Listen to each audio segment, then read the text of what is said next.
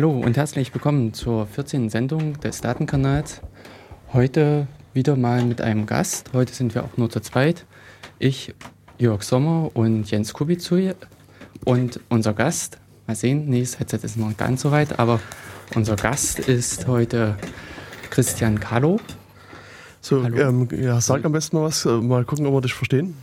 Ja, Aha, Hallo? Doch. Perfekt. Ja. Super. Ja, jetzt kommt noch die Feineinstellung und dann äh, kann es Genau. losgehen. Ähm, ja, Jörg, du darfst noch weiter erzählen. Ja, dann, ähm, ja, genau. Ich wollte eigentlich nochmal darauf eingehen, äh, also ab vom heutigen Thema erstmal.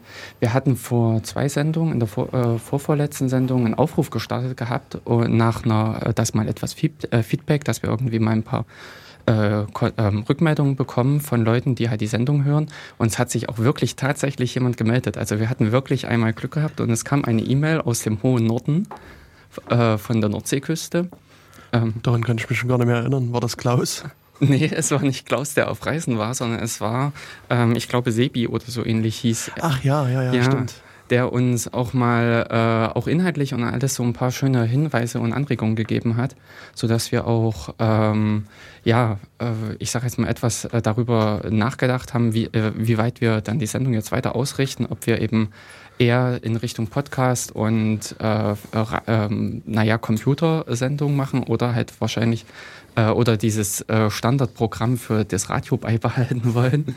Ähm, mit der letzten Sendung waren wir ja schon mit dem Niveau etwas höher gestiegen oder etwas tiefer in die Abgründe des normalen Systems und hatten den, ähm, ja, aber das war im Prinzip die eine Rückmeldung, die wir bekommen hatten. Schade, dass es nur die eine war, aber vielleicht meldet sich auch nochmal der ein oder andere, der jetzt nicht unbedingt in unserem direkten Dunstkreis unterwegs ist und uns entsprechend auch mal ein paar Hinweise, ein paar Anregungen geben kann zur Sendung, die da gehen von, es ist super, dass das so chaotisch manchmal zugeht und es ist total unverständlich, wir haben keine Ahnung, was, von was ihr da redet. Ja, das so vom rein organisatorischen her äh, zu unserer Sendung. Das andere, was natürlich jetzt mit zu erwähnen wäre, wäre nochmal die Geschichte mit dem Hackspace. Ich glaube, über den hatten wir schon Mehrfach gesprochen. hatten wir schon mehrfach gesprochen, aber dass äh, sich jetzt das Ganze formiert hat im, äh, in der Krautgasse, dass nun der Raum äh, gebucht ist, das hatten wir, glaube ich, noch nicht äh, äh, so angesprochen. Ich Ja. denke gerade scharf nach. Ich vermute eher ja, aber ich weiß es nicht ganz genau. Aber wir können es ja überne- äh, doppelt gemobbelt hält besser, wie wir es heute schon mal auf der Mailingliste hatten. Also ähm, erzähl ruhig noch mal was vom Hackspace, falls wir es vielleicht noch nie erzählt haben. Ach so, ja, ähm, also zum Hackspace äh, selbst würde ich jetzt nicht unbedingt Oder zum Raum halt. Ja, genau. Zum Raum würde ich jetzt im Prinzip sagen, dass sich in der Krautgasse haben sich äh, die Interessenten des Hackspace äh, einen Raum ausgeschaut und haben den jetzt auch gemietet seit Mitte Au- August und haben da nun äh, auch jetzt begonnen einzurichten. Also ich glaube, es wird aktuell noch äh, Tisch, äh, Tisch und Stühle gesucht und eine Couch, falls noch jemand irgend sowas abzugeben hat. Ich sehe, du warst längere Zeit nicht im Hackspace. Also es gibt Ich sowohl Tische Mal- als auch Stühle wie auch eine Couch. Also ich vermute, noch eine Couch wird dann Doch eher am, schwierig werden. also am Donnerstag hieß es, es würde noch eine zweite Couch gesucht. Aha, okay. Und äh, da Tisch und Stühle von mir waren, äh, hatte ich gesagt, dass ich die gerne bis Mitte Okto Ok- Oktober so. wieder zurück hätte. das war im Prinzip nur eine Leihgabe für den Anfang. Hm. Und ähm, ja, genau. Aber der Raum existiert jetzt mittlerweile, äh, in, äh, füllt er sich auch so langsam. Bücher sind angekommen, es sind äh, alte CDs, alte SUSE-Boxen sind aufgetaucht. Genau, also wer gerne mal SUSE Linux 7.1 oder sowas installieren will, Kann sich dort äh, gibt CD jetzt quasi die CD im Hackspace. Ja, genau. Hm. Und in, äh, ja, der, der Zugang ist, ähm, wenn man von Ambrossi ist und Richtung Bachstraße rübergeht, dann äh, in diese, äh, auf halbem Weg äh, in diesem Durchgang geht es äh, links eine Tür rein, äh, Hm. die Treppe nach oben. Das ist vielleicht ganz einfach. Ja. Die, ähm, rechts geht's in den, in den Bus in rein und link, direkt link, die linke Tür daneben, die quasi wie eine Haustür ist. Da geht man quasi dann die Treppe hoch in die erste Etage. Ja, Und dann oben rechts ist schon ein Schild äh, zum Hackspace und dann ist es Ja, die genau. Tür rechts. ja, Ja, also momentan ist es halt so, dass es eine Türöffnungssystem gibt. Also man Ja. braucht quasi ein Passwort, um die Tür zu öffnen. Und ähm, also sozusagen der Vorgang ist so, man äh, das liegt ein WLAN draußen an, man loggt sich in das WLAN ein, gibt da sein äh, Secret ein und dann macht quasi ein, ein, ein, Herr Roboter hinten die Tür dann auf und dann kann man halt rein. Oder äh, es gibt halt ein paar Leute, die einen Schlüssel haben, aber die wissen das, denen muss man das übers Radio vermutlich eher weniger erzählen. Ja, genau. Genau, also wer im Prinzip hinkommt, der wird sowieso das Problem haben, dass er klopfen muss und um Einlass äh, ja, bitten. Genau. Und ähm, ja, also in dem Sinne, das Projekt hat sich wirklich äh, formiert und äh, ist an den Start gegangen. Deshalb, also wer Interesse hat, es gibt verschiedene Veranstaltungen. Letzte Woche Freitag war, glaube ich, Nudel machen. Genau. Da war, äh, hat Frank seine Nudelmaschine mitgebracht und hat ähm, ja, Hacking Noodles. Und in, ja, und so gibt es immer diverse Veranstaltungen. Genau, und ich denke, ganz wichtig ist eigentlich die nächste Woche. Äh, da findet nämlich eine Nerd-Fahrschule statt. Stimmt, darüber könnten, äh, äh, die könnten wir ja auch noch kurz erzählen. Ähm, die, äh, genau, es geht eigentlich darum, jetzt im Rahmen der äh, Studieneinführungstage auch äh, den Studenten ein technisches Programm, ein Computerprogramm zu bieten, an dem sie äh, an verschiedenen Abend, ich glaube, es ist jeder zweite Abend, in Ja, nicht ganz. Also es gibt ähm, am 1., 2., 4., 9., 11. und 10. jeweils eine Veranstaltung. Und jeden Abend ist halt irgendein Thema dran und äh, es geht darum, grundlegende äh, Dinge zu vermitteln zu dem ganzen Schwerpunkt dann jeweils mit den, ähm, ja, um im Prinzip einen Einstieg zu bieten, beziehungsweise um eventuell auch erstmal zu, äh, Kontakte zu knüpfen. Es sind so Themen, äh, ich glaube, Open Source war eins, es Genau. war ähm, Kryptographie. Nein. Äh, es- also, ähm, also es, ich bin angesprochen worden, ob ich nie was zur Anonymität im Netz Ah, erzählen will. gut. Und in der Ankündigung las ich das aber eher so ein bisschen wie, wie Krypto. Mhm. Und ich werde das eventuell so ein bisschen verbinden, dass ich ein bisschen was zu Krypto und ein bisschen was zur Anonymität erzähle. Mhm. Und ähm, ja, und dann mal gucken, was da passiert. Ja. Dann natürlich die Power-Editoren werden erwähnt. äh, wie Ion Emacs. Dann Ach, äh, es gab was zur Shell, glaube ich. genau etwas zur Shell. Äh, du selbst, Jörg, machst einen LaTeX-Kurs, wie ich hier lese. Und äh, der X-Affe erzählt noch was zum äh, verteilten Versionskontrollsystem. Ah. Ach so, ja, ja. Und ich wollte eigentlich noch was zu Wireshark machen, aber das wurde gestrichen. Okay, ist zu nerdisch oder was? Passt denn in die Nerdvorschule? Ähm, ja, entweder das oder es war schon wieder die Befürchtung, dass es zeitlich den Rahmen sprengt. Okay. Hm. Ja, ich denke, das, also die Idee ist auch, dass es ein bisschen ein paar Grund- Grundlagen Mhm, legt und dann kann man auch weitergehend dann noch was machen. Also Ja. ähm, vielleicht kannst du dann Ende Oktober deinen Wireshark-Kurs machen. ja, sowas dann. Oder T-Shark ist ja eigentlich dann eher Das, wäre richtige Instrument. Mhm, wobei ich mittlerweile auch finde, äh, also zur Visualisierung und zur Arbeit ist Wireshark dann schon schön. aber nächstes Ding. Hm, genau. Ähm, ja, natürlich nochmal die Hackspace-URL. Hackspace-jena.de Okay, und damit solltet ihr im Prinzip an alle relevanten Informationen kommen, was wir jetzt nicht erwähnt haben oder was wir zu schnell alles äh, gebracht haben. Genau. Und der aufmerksame Hörer wird vielleicht festgestellt haben, dass äh, unser Counter einen Sprung hat, sozusagen. Wir haben ja den letzten Datenkanal hier live gesendet. Das war die Nummer 12. Äh, das war das etwas komischere Thema, was Jörg schon vorhin erwähnt hatte, wo wir uns über Dateisysteme unterhalten haben. Und heute äh, sprechen wir über den 14. Daten oder haben wir den 14. Datenkanal. Und irgendwie fehlt da die Nummer 13 in der Mitte. Das liegt nicht unbedingt daran, dass wir irgendwie alle abergläubisch sind und äh, der Meinung sind, 13 bringt Unglück und die lassen wir halt raus, äh, sondern die äh, Nummer 13 ist quasi nur im Netz erschienen. Ist bisher noch nie im Radio gelaufen. Und äh, daher erklärt sich der Sprung jetzt die in, in, innerhalb der Radiosendung. Und also ich habe den, also ich habe schon geschrieben, diese Woche wird es also vermutlich zwei Datenkanäle geben im, im Netz, die man sich da runterladen kann. Und zu Themen, die aus meiner Sicht schon fast orthogonal zueinander sind. Ähm, und zwar ähm, das äh, Thema vom Datenkanal 13 heißt äh, John-Donym. Äh, John-Donym ist eine Anonymisierungslösung, äh, die mal, also eigentlich bekannt ist unter dem Namen CHAP von der Uni Dresden, ähm, en anfangs entwickelt worden ist in Zusammenarbeit mit dem Unabhängigen Landeszentrum für Datenschutz in Schleswig-Holstein. Und ähm, dann später halt quasi in eine kommerzielle Firma ausgelagert worden ist in die Yondos GmbH. Und die, äh, also dort kann man quasi gegen Geld Anonymität erhalten. Jetzt mal sehr vereinfacht gesagt. Mhm. Also ähm, und ich habe dort, äh, also mich ich glaube, vor einigen Wochen mittlerweile mit den Entwicklern getroffen und da haben wir halt so ein bisschen das ganze Thema versucht äh, abzuwickeln, haben uns ein bisschen über die Funktionsweise der Software unterhalten und worüber man sich ja, Gedanken machen weiter. muss, wenn man anonym im Internet rumrennen will und so weiter und so fort.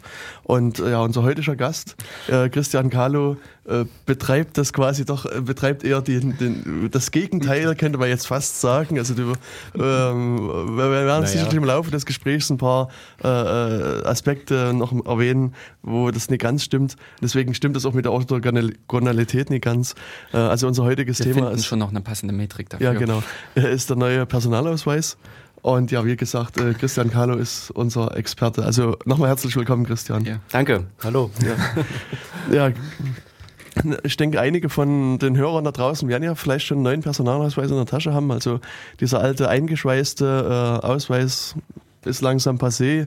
Wer jetzt zum äh, Meldeamt geht, kriegt dann halt so ein im Scheckkartenformat, mhm. also äh, einen Ausweis und der sieht ein bisschen anders aus und es steckt auch ein bisschen was anderes drin, was äh, und Christian kann uns hoffentlich etwas äh, dazu erzählen. Aber vielleicht zunächst erstmal, Christian, ähm, was prädestiniert dich eigentlich zum Ausweis, was zu erzählen? Hast du damit irgendwas zu tun oder was, woher kommt dein Interesse am Ausweis? Haben wir hier keine Recherche betrieben, bevor wir die Gäste einladen? ich nehme immer so, ich angel von der Straße immer so Leute runter und. ja, erzähl mal was zum Ausweis, ja, genau. ähm, ja, was habe ich mit dem Ausweis zu schaffen? Also wir sind mal vor, boah, das ist jetzt über drei Jahre her, äh, von einem Kunden angesprochen worden aus dem klassischen E-Commerce-Umfeld. Die meisten Firmen hier in Jena haben ja mit dem E-Commerce zu tun.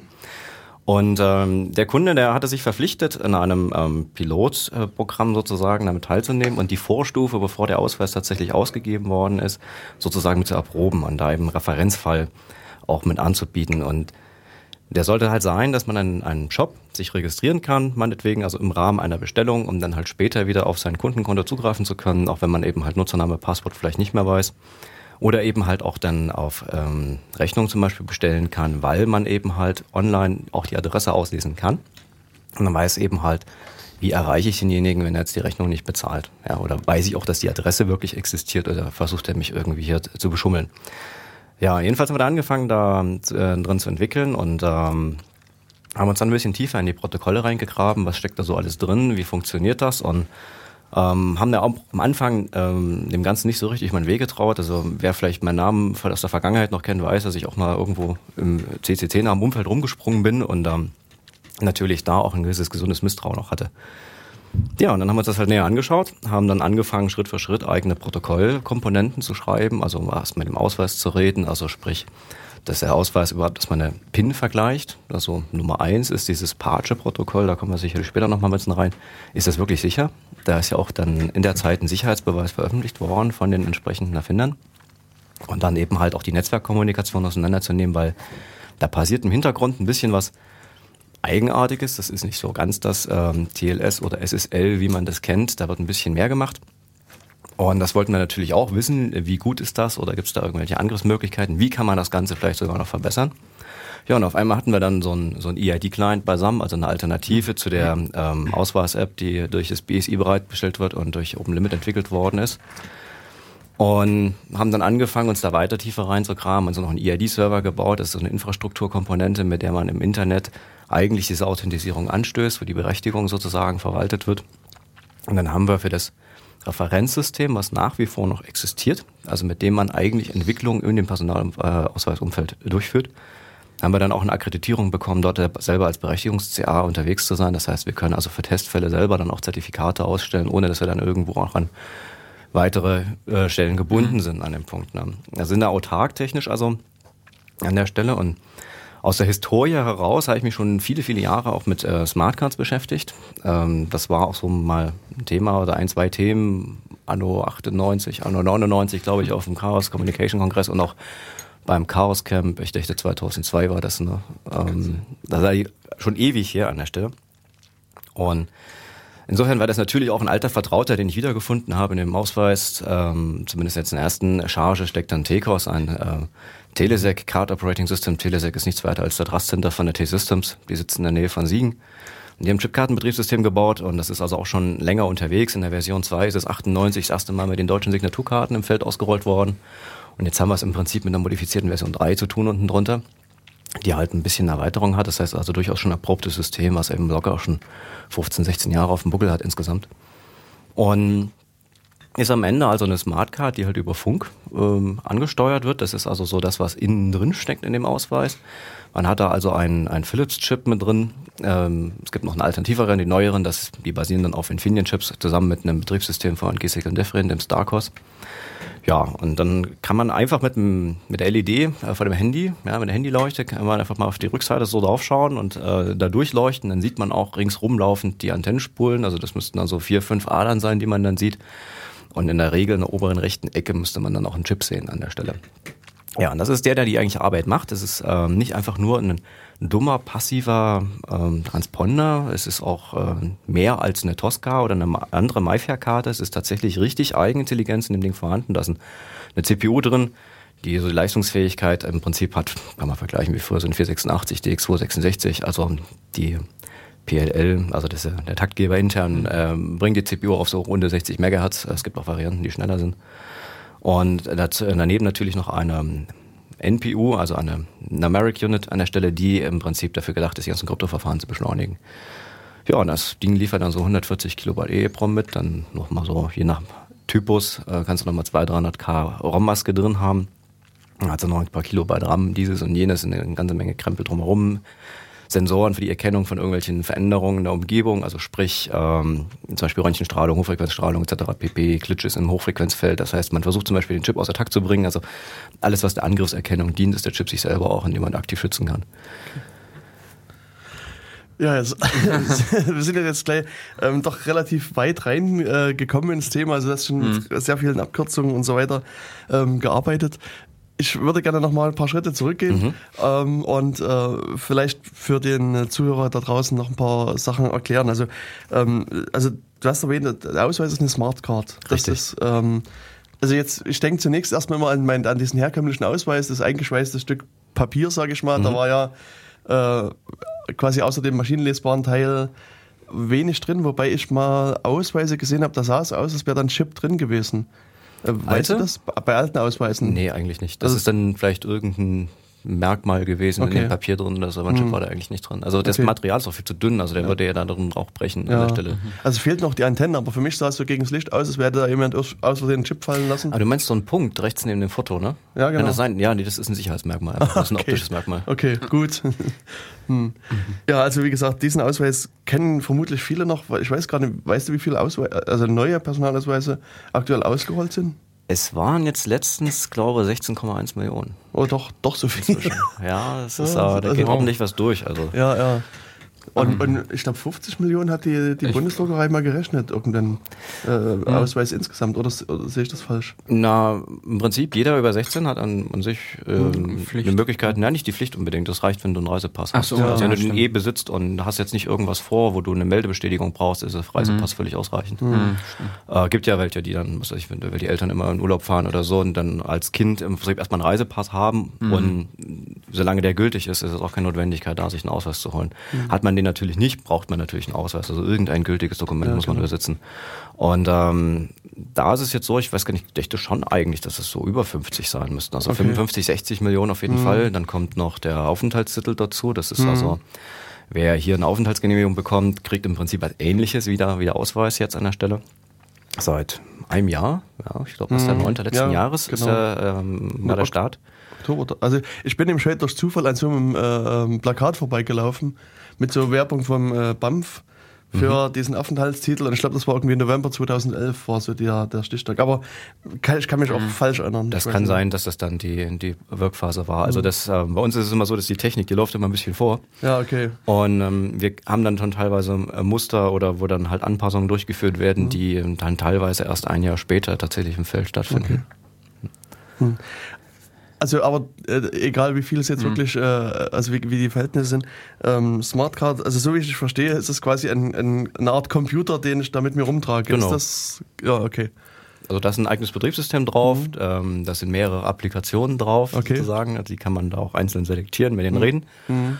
Und es ist im Prinzip ein vollständiger Rechner. Ja, also die neueren, die haben dann sogar 32-Bit-RISC-CPUs da drin. Also gibt es je nach Hersteller mhm. und äh, Chip-Ausprägung gibt es ja verschiedene. Mhm. Die Infineons, die haben da ihre SLE 88-Linien, das sind dann die Flaggschiffe, die haben dann nochmal einen MB-Flash mit dabei.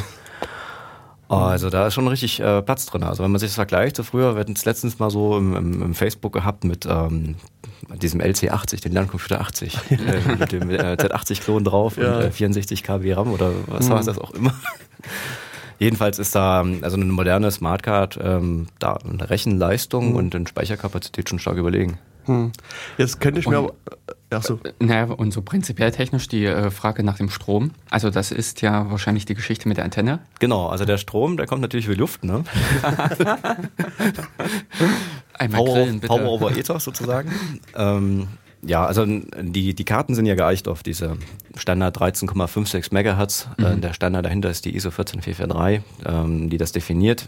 Wie wird da auf die Art und Weise Energie übertragen und wie wird sozusagen die Stromversorgung moduliert, um den äh, Kanal nach unten, also zum Chip hin, äh, mhm. herzustellen, um da Daten zu übertragen und dann wird in einem Seitenband, das liegt dann ein paar hundert Kilohertz daneben, wird dann vom Chip zurückgefunkt. Das heißt also, der moduliert dann in das Feld äh, sein eigenes mhm. Signal mit rein, wo er dann den Rückkanal macht. Und das äh, sorgt für Kommunikationsraten bis zu 848 Kilobit pro Sekunde. Also schneller oh. als manch DSL-Anschluss hier in Jena. Ja, also wie gesagt, die Stromversorgung halt über Funk, das ist auch einer der limitierenden Faktoren was die Entfernung angeht zwischen dem Lesegerät äh, und äh, dem mhm. Ausweis. Das heißt, man muss ja schon eine gewisse Energie da reinkriegen und da schon zu einem ganz, ganz frühen Punkt, bevor der Ausweis überhaupt irgendetwas tut, ähm, muss man sich authentisieren. Also man muss also die entweder seine eigene PIN eingeben oder wenn man im Bürgeramt ist, wenn man zum Beispiel umzieht und mhm. die Adresse wird geändert, dann braucht man diese Card Access Number. Das ist diese sechsstellige Zahl rechts unten auf dem Ausweis. Oder wenn man eben halt eine, eine, Passkontrolle jetzt durchläuft am Flughafen zum Beispiel und es wird die maschinenbare äh, Zone ausgelesen und dann mhm. darüber eine Kommunikation aufgebaut, dann muss damit eine entsprechende Authentisierung durchgeführt werden. Und dadurch äh, läuft relativ früh die Krypto-Unit an und die braucht einiges an Strom, mhm. äh, was dann dazu führt, dass das Feld relativ schnell zusammenbricht. Mhm. Das heißt also, man hat mit einem durchschnittlichen Laser, der auch auf dem Tisch, wenn man den Dauerbetrieb hat, ja. gut warm wird, hat man so vielleicht vier, fünf Zentimeter, die man äh, zuverlässig Aha, in der Entfernung noch hinkriegt. Ja. Sobald man weiter weggeht, erkennt vielleicht die Protokollschicht noch, da ist ein, da ist ein Device. Mhm. Das hat eine, eine, eine random Tag-ID, das heißt, mhm. ich, ich, finde irgendwie eine Karte, ja, oder einen, einen ja. Token. Aber ich kann mit dem nicht wirklich reden. Mhm. Weil dann die höheren Schichten, sobald die anlaufen, dann, dann kommt da eine Protokollnachricht rein, dann klatscht da einfach dann die Stromversorgung in dem Chip weg. Mhm. Und ähm, rückwärts ist es ähnlich, ähm, da der Chip natürlich mit der Antenne, wenn man sich so, ein, so eine EC-Karte halt mal zum Beispiel vorstellt und dann außen rum läuft die Antenne, also im Idealfall den Maximalradius der EC-Karte ist, der, ist der Antennendurchmesser. Jetzt kann man sich das, ähm, das Feld halt ausrechnen mit den fünf Windungen, die da drin sind ähm, was kann diese Antenne überhaupt aus dem Strom, der in den Chip reingeht, überhaupt zurückfunken. Ja, mhm. Die ganze Energie, die da reingeht, die muss ja erstmal dann auch in den Chip rein und wird dort gebraucht, auch für die Rechentechnik. Und wenn der Chip jetzt eine Antwort schicken will, muss er mit derselben Energie, die er erstmal aufgenommen hat, muss er auch zurücksenden. Und dann wird es natürlich spannend an der Stelle, weil man kann da also nicht über beliebige Entfernung, es war immer so eine Diskussion, so, da ist einer mit einem Meter weiter mit einem Aktenkoffer und äh, fängt da an, dann Ausweis auszulesen in der U-Bahn. Das ist ja immer so ein Horrorszenario, was mal skizziert worden ist. Also das ist rein technisch möglich. Mhm. Weil sobald da irgendwie auch ein paar Geldmünzen in der Nähe sind oder... Ähm, Ach, also es ist auch so krass, dass im Prinzip Störungen schnell auftreten. Ja, ja, ja. Also, also ich, das Alupapier ringsherum wickeln ist... Äh, ja, ja. genau. Also die Aluhülle, die macht da auch wirklich dann schon Feierabend. Da ist, eigentlich wird es ausreichen, wenn man nur eine Seite sogar mit Aluminium überdeckt. Müsste man direkt mal ausprobieren. Mhm. Das würde das Feld schon hinreichend stark stören. Mhm. Ja, also mhm. man muss ihn wirklich rausnehmen oder entsprechend dann wirklich ganz eng auf den Laser legen. Bei meinem Portemonnaie geht es gerade so. Ich äh, muss gerade mal schauen, wenn ich was hier drin mhm. habe. Da ist das Geld auf der anderen Seite. Wenn ich das dann ähm, mhm. umgedreht lege, da sind noch zwei EC-Karten dazwischen, dann äh, ja. habe ich entsprechend noch Feld da, aber das ist dann auch nicht mehr stabil. Mhm. mhm. Aber jetzt von den ganzen Sachen, die du erwähnt hast, es klingt wirklich nach einer Standardtechnologie. Es, es ist nichts irgendwie, was speziell dafür entwickelt wurde, sondern man hat in die Schublade gegriffen und hat Technik rausgezogen, die schon seit 15 Jahren im ja, Einsatz ist. Das ist auch immer so bei, bei solchen Projekten, dass man wirklich auf Standardtechnologie setzt. Erstens, weil es erprobt ist. Ne? Also man mhm. hat dann schon wirklich ein paar Jahre drauf mhm. geguckt. Es ist irgendwann mal, fing es mal an mit einer also das TCOS 1.2 war mal so die interne Zugangskontrollkarte bei der Telekom, der Mitarbeiterausweis und so. Ja, und dann hat man das TCOS 2 als Signaturkarte 98 auf den Markt geworfen, dann kam das TCOS 3 irgendwann mal hinterher auch als Signaturkarte, dann hat man das TCOS 3 ein bisschen erweitert. Und ähm, das ist also ein System, das gibt's halt relativ lange. Und der andere Vorteil ist dabei, man hat noch ein zweites System am Markt von der Giesiger und Delfried aus München, das Starcos. Das gibt's auch schon ganz lange. Das kennt jeder, der eine HPC-Karte hat. Der hat einen Starcos drunter. Mhm. Und Ach ja, das ja. ist die Alternative Doch. sozusagen. Man hat also dann auch eine Second Source, wie man so schön sagt. Man hat eine zweite Mhm. Bezugsquelle, wenn also mal einer der Lieferanten aussteigt und das kommt tatsächlich mal jemand um die Ecke und er ähm, kriegt den Chip irgendwie äh, abgeflext, was auch immer. Oder ähm, hackt das Betriebssystem, Mhm. was allerdings bis jetzt mit dem System nicht passiert ist. Also es würde mich wundern, wenn es ausgerechnet jetzt passiert. Ja, hm. Und dann hat man so eine andere Quelle, mit der man dann- austauschen kann, ohne die Infrastruktur sozusagen komplett einstampfen zu müssen. Ähm, also ich stelle mir jetzt gerade die Frage, wenn du sagst, es gibt zum einen TCOS und, und StarCOS, ähm, wie kann man sich das als, als Normalanwender vorstellen? Ist das wie, wie Linux, Windows und Mac, die, die zwei, also drei Betriebssysteme, die doch gewisse Unterschiede haben oder sind die vergleichsweise nah beieinander? Also was, wie kann sich das Otto Normalverbraucher da draußen vorstellen? Also doch haben sie keine GUI, man arbeitet ja fleißig dran. also es gibt ja die ersten Karten mit Display. Okay. Ähm, nee, also die Betriebssysteme, die haben im Wesentlichen diese grundlegenden Verwaltungsaufgaben. Das heißt also, ähm, ich habe Speicher, wem gehört der Speicher? Also Dateien zu sortieren, dass man darauf zugreifen kann, dass das irgendwie koordiniert ist, dass es auch ähm, eine rechte Kontrolle gibt an der Stelle, wer darf jetzt eine Datei lesen, wer darf eventuell auch drauf schreiben. Ähm, also zum Beispiel eine Adressänderung im, im, im Bürgeramt, ja. Und daneben halt auch die ganzen Nutzer zu verwalten, also an einzelnen Rollen zum Beispiel oder eben halt dann auch so, so grundlegende Tasks wie ich kommuniziere gerade auf der Funkschnittstelle, ich muss gerade im EEPROM irgendwas schreiben, ähm, auch so Timing-Geschichten, die dann eine Rolle spielen. Das ist so die Aufgabe dieser Betriebssysteme eigentlich. Okay. Also wirklich auch schon richtig wie ein klassisches Betriebssystem. Ja, ja, also wenn man, wenn Also es man klingt nach äh, Multi-Threading oder also Mehrprozess-Geschichte, dass man im Prinzip Genau. den einen raus, der, der nächste darf wieder mal. Genau. Also Oh. wenn man jetzt so ein blankes System nimmt, wenn es in der Personalisierungsphase ist, kannst du dir vorstellen, dass du da wirklich sowas wie CD, LS, Create File, äh, Write, Read etc. Das hast du da tatsächlich in den ISO-Kommandos drin. Das ist die ISO 7816-4. Und die Erweiterungen davon sind auch in der Strich 8 und 9 zu finden. Da sind die ganzen Kommandos vorhanden, auch Delete-File und sowas. Also das ist ganz klassisch. Also es ist halt ein bisschen roher als eine DOS-Oberfläche. Ja, da, klar, dafür ist ja dort auch nicht so viel vorhanden an Ressourcen. Ja, deswegen ist es ein bisschen schlanker. Ähm, ich denke gerade so an den äh, letzten Radiodatenkanal. Da haben wir über Dateisysteme gesprochen. Gibt es da ein Dateisystem? Ist irgendwie. Äh, Ja, ja.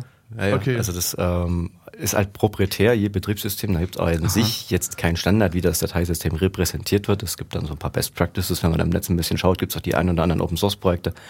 Ich hatte ja sowas auch mal angefangen, das GCOS, das GNU Card Operating System, aber ähm, damals hat mich mein Arbeitgeber ziemlich in Beschlag genommen und hat sich sonst keiner gefunden, der groß mitbasteln wollte. Okay. Ähm, jedenfalls gibt es da verschiedene Ansätze, wie so ein Dateisystem funktionieren kann. Das muss dann auch erstmal da reingebracht werden. Und ähm, ich habe jetzt auf dem, also im Tagungsband vom letzten äh, Smart Card Workshop am Fraunhofer ICT habe ich einen Beitrag gesehen, da hat man ein Object-basiertes Dateisystem gebaut. Und ähm, das ist auch so eine Variante, dass man da so das objektorientiert versucht aufzusetzen mit modernen Mechanismen. Am Ende steckt unten drunter immer so eine ASIN-1-Kodierung. Also sprich, man hat ein, ein Byte, was sagt, was ist das? Und dann hat man eine variable Längenkodierung und dann stehen dann die Nutzdaten. Und das kann man natürlich noch verschachteln, dann, also dass man dann tiefere Strukturen da reinkriegt. Das ist so ein, so ein Mechanismus, der sich bewährt hat. Und Aber ist es prinzipiell so eine fortlaufende Folge von Bytes, die ich anspreche? Also gesehen als äh, Fe- äh, Dateisystem? du meinst Fragmentierung?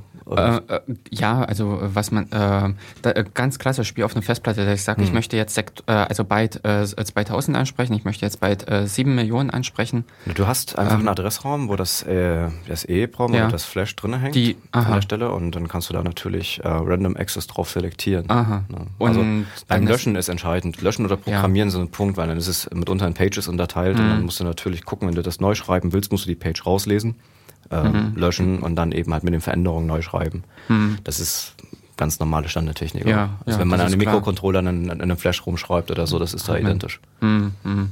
Also in dem Sinne ist es auch eigentlich nichts Besonderes oder sowas. Ich dachte, dass schon von unten heraus schon andere Zugriffsszenarien äh, kommen, dass man speziell aber, Ne, du hast sowas- Flash ist. Du hast sowas wie Micro-Encrypted Buses halt, ja. Also, dass du dann im Prinzip innerhalb von dem Chip eine Verschlüsselung zwischen der CPU und den entsprechenden Speichermedien hast, also dann entsprechend dem, dem Flash, dem EEPROM, was auch immer, dem RAM.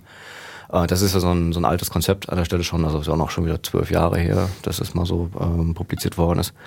Und das ist ein Mechanismus, der eben halt dazu dient, dass man, wenn man jetzt den, den Chip jetzt aufmachen würde und ähm, irgendwie in die Strukturen rankäme an der Stelle, was an sich schon sehr schwierig ist, dass man dann eben halt nicht auf blanke Daten zugreifen kann, sondern eben halt dann auch nur wieder Verschlüsselung sieht. Mhm. Und wie stark ist sowas verschlüsselt? Also ich sag mal, das ist alles proprietär. Also ah. das wird man so auch nicht finden. Also man kann sicherlich, es gab da mal so ein Beispiel mit einer DES oder einer AES Engine, die in dem mhm. Ding drinne läuft. Aber man muss berücksichtigen, dass man ja jeden, jede Instruction, jedes äh, Byte Eben. an Daten mhm. etc. dann durchschieben muss. Das heißt, man kann sich auch aufgrund einfach der Performance nicht erlauben, da irgendwie mit großartigen dicken Keulen zu werfen. Strom ist auch so ein Thema. Mhm. Das heißt, man braucht irgendwas, was effizient ist und hinreichend mhm. äh, äh gut ja. an der Stelle. Aber mhm. da gibt es wohl auch Verfahren, die da gar nicht mal so schlecht sind. Mhm. Kann ich aber im Detail gar nicht sagen an der Stelle, weil das verrät kein Hersteller. ja, also ähm, also wir haben, ja, haben ungefähr so ein bisschen geklärt, was ja eine Smartcard ist, wie man sich das vorstellen kann. Also quasi ein Computer und quasi um diesen kleinen Chip und äh, die Antenne ringsherum wird quasi dann ein bisschen Plastik gebaut. Genau. Und das und dann steht vorne mein Name und mein Bild drauf und dann ist der Ausweis genau, das sozusagen. Wird reingelasert mit so einem Faserlaser. Mhm. Okay. Mhm. Also weißt du, wie der Ausweis hergestellt wird?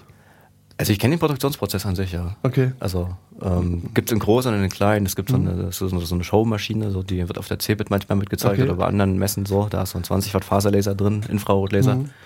Der dann einfach äh, das in den rohen Kartenkörper komplett reinlasert, also das äh, Passbild mhm. und auch die ganzen Merkmale, dann die meinte, wie die kann, die Card Access Number, die Dokumentennummer, mhm. Name, Anschrift etc. Und auf der Rückseite ist noch so ein kleines Hologramm, das ist ähm, dann neu gewesen bei den Ausweisen. Muss man gucken, bei meinem ist auch schon drin an der ja. Stelle.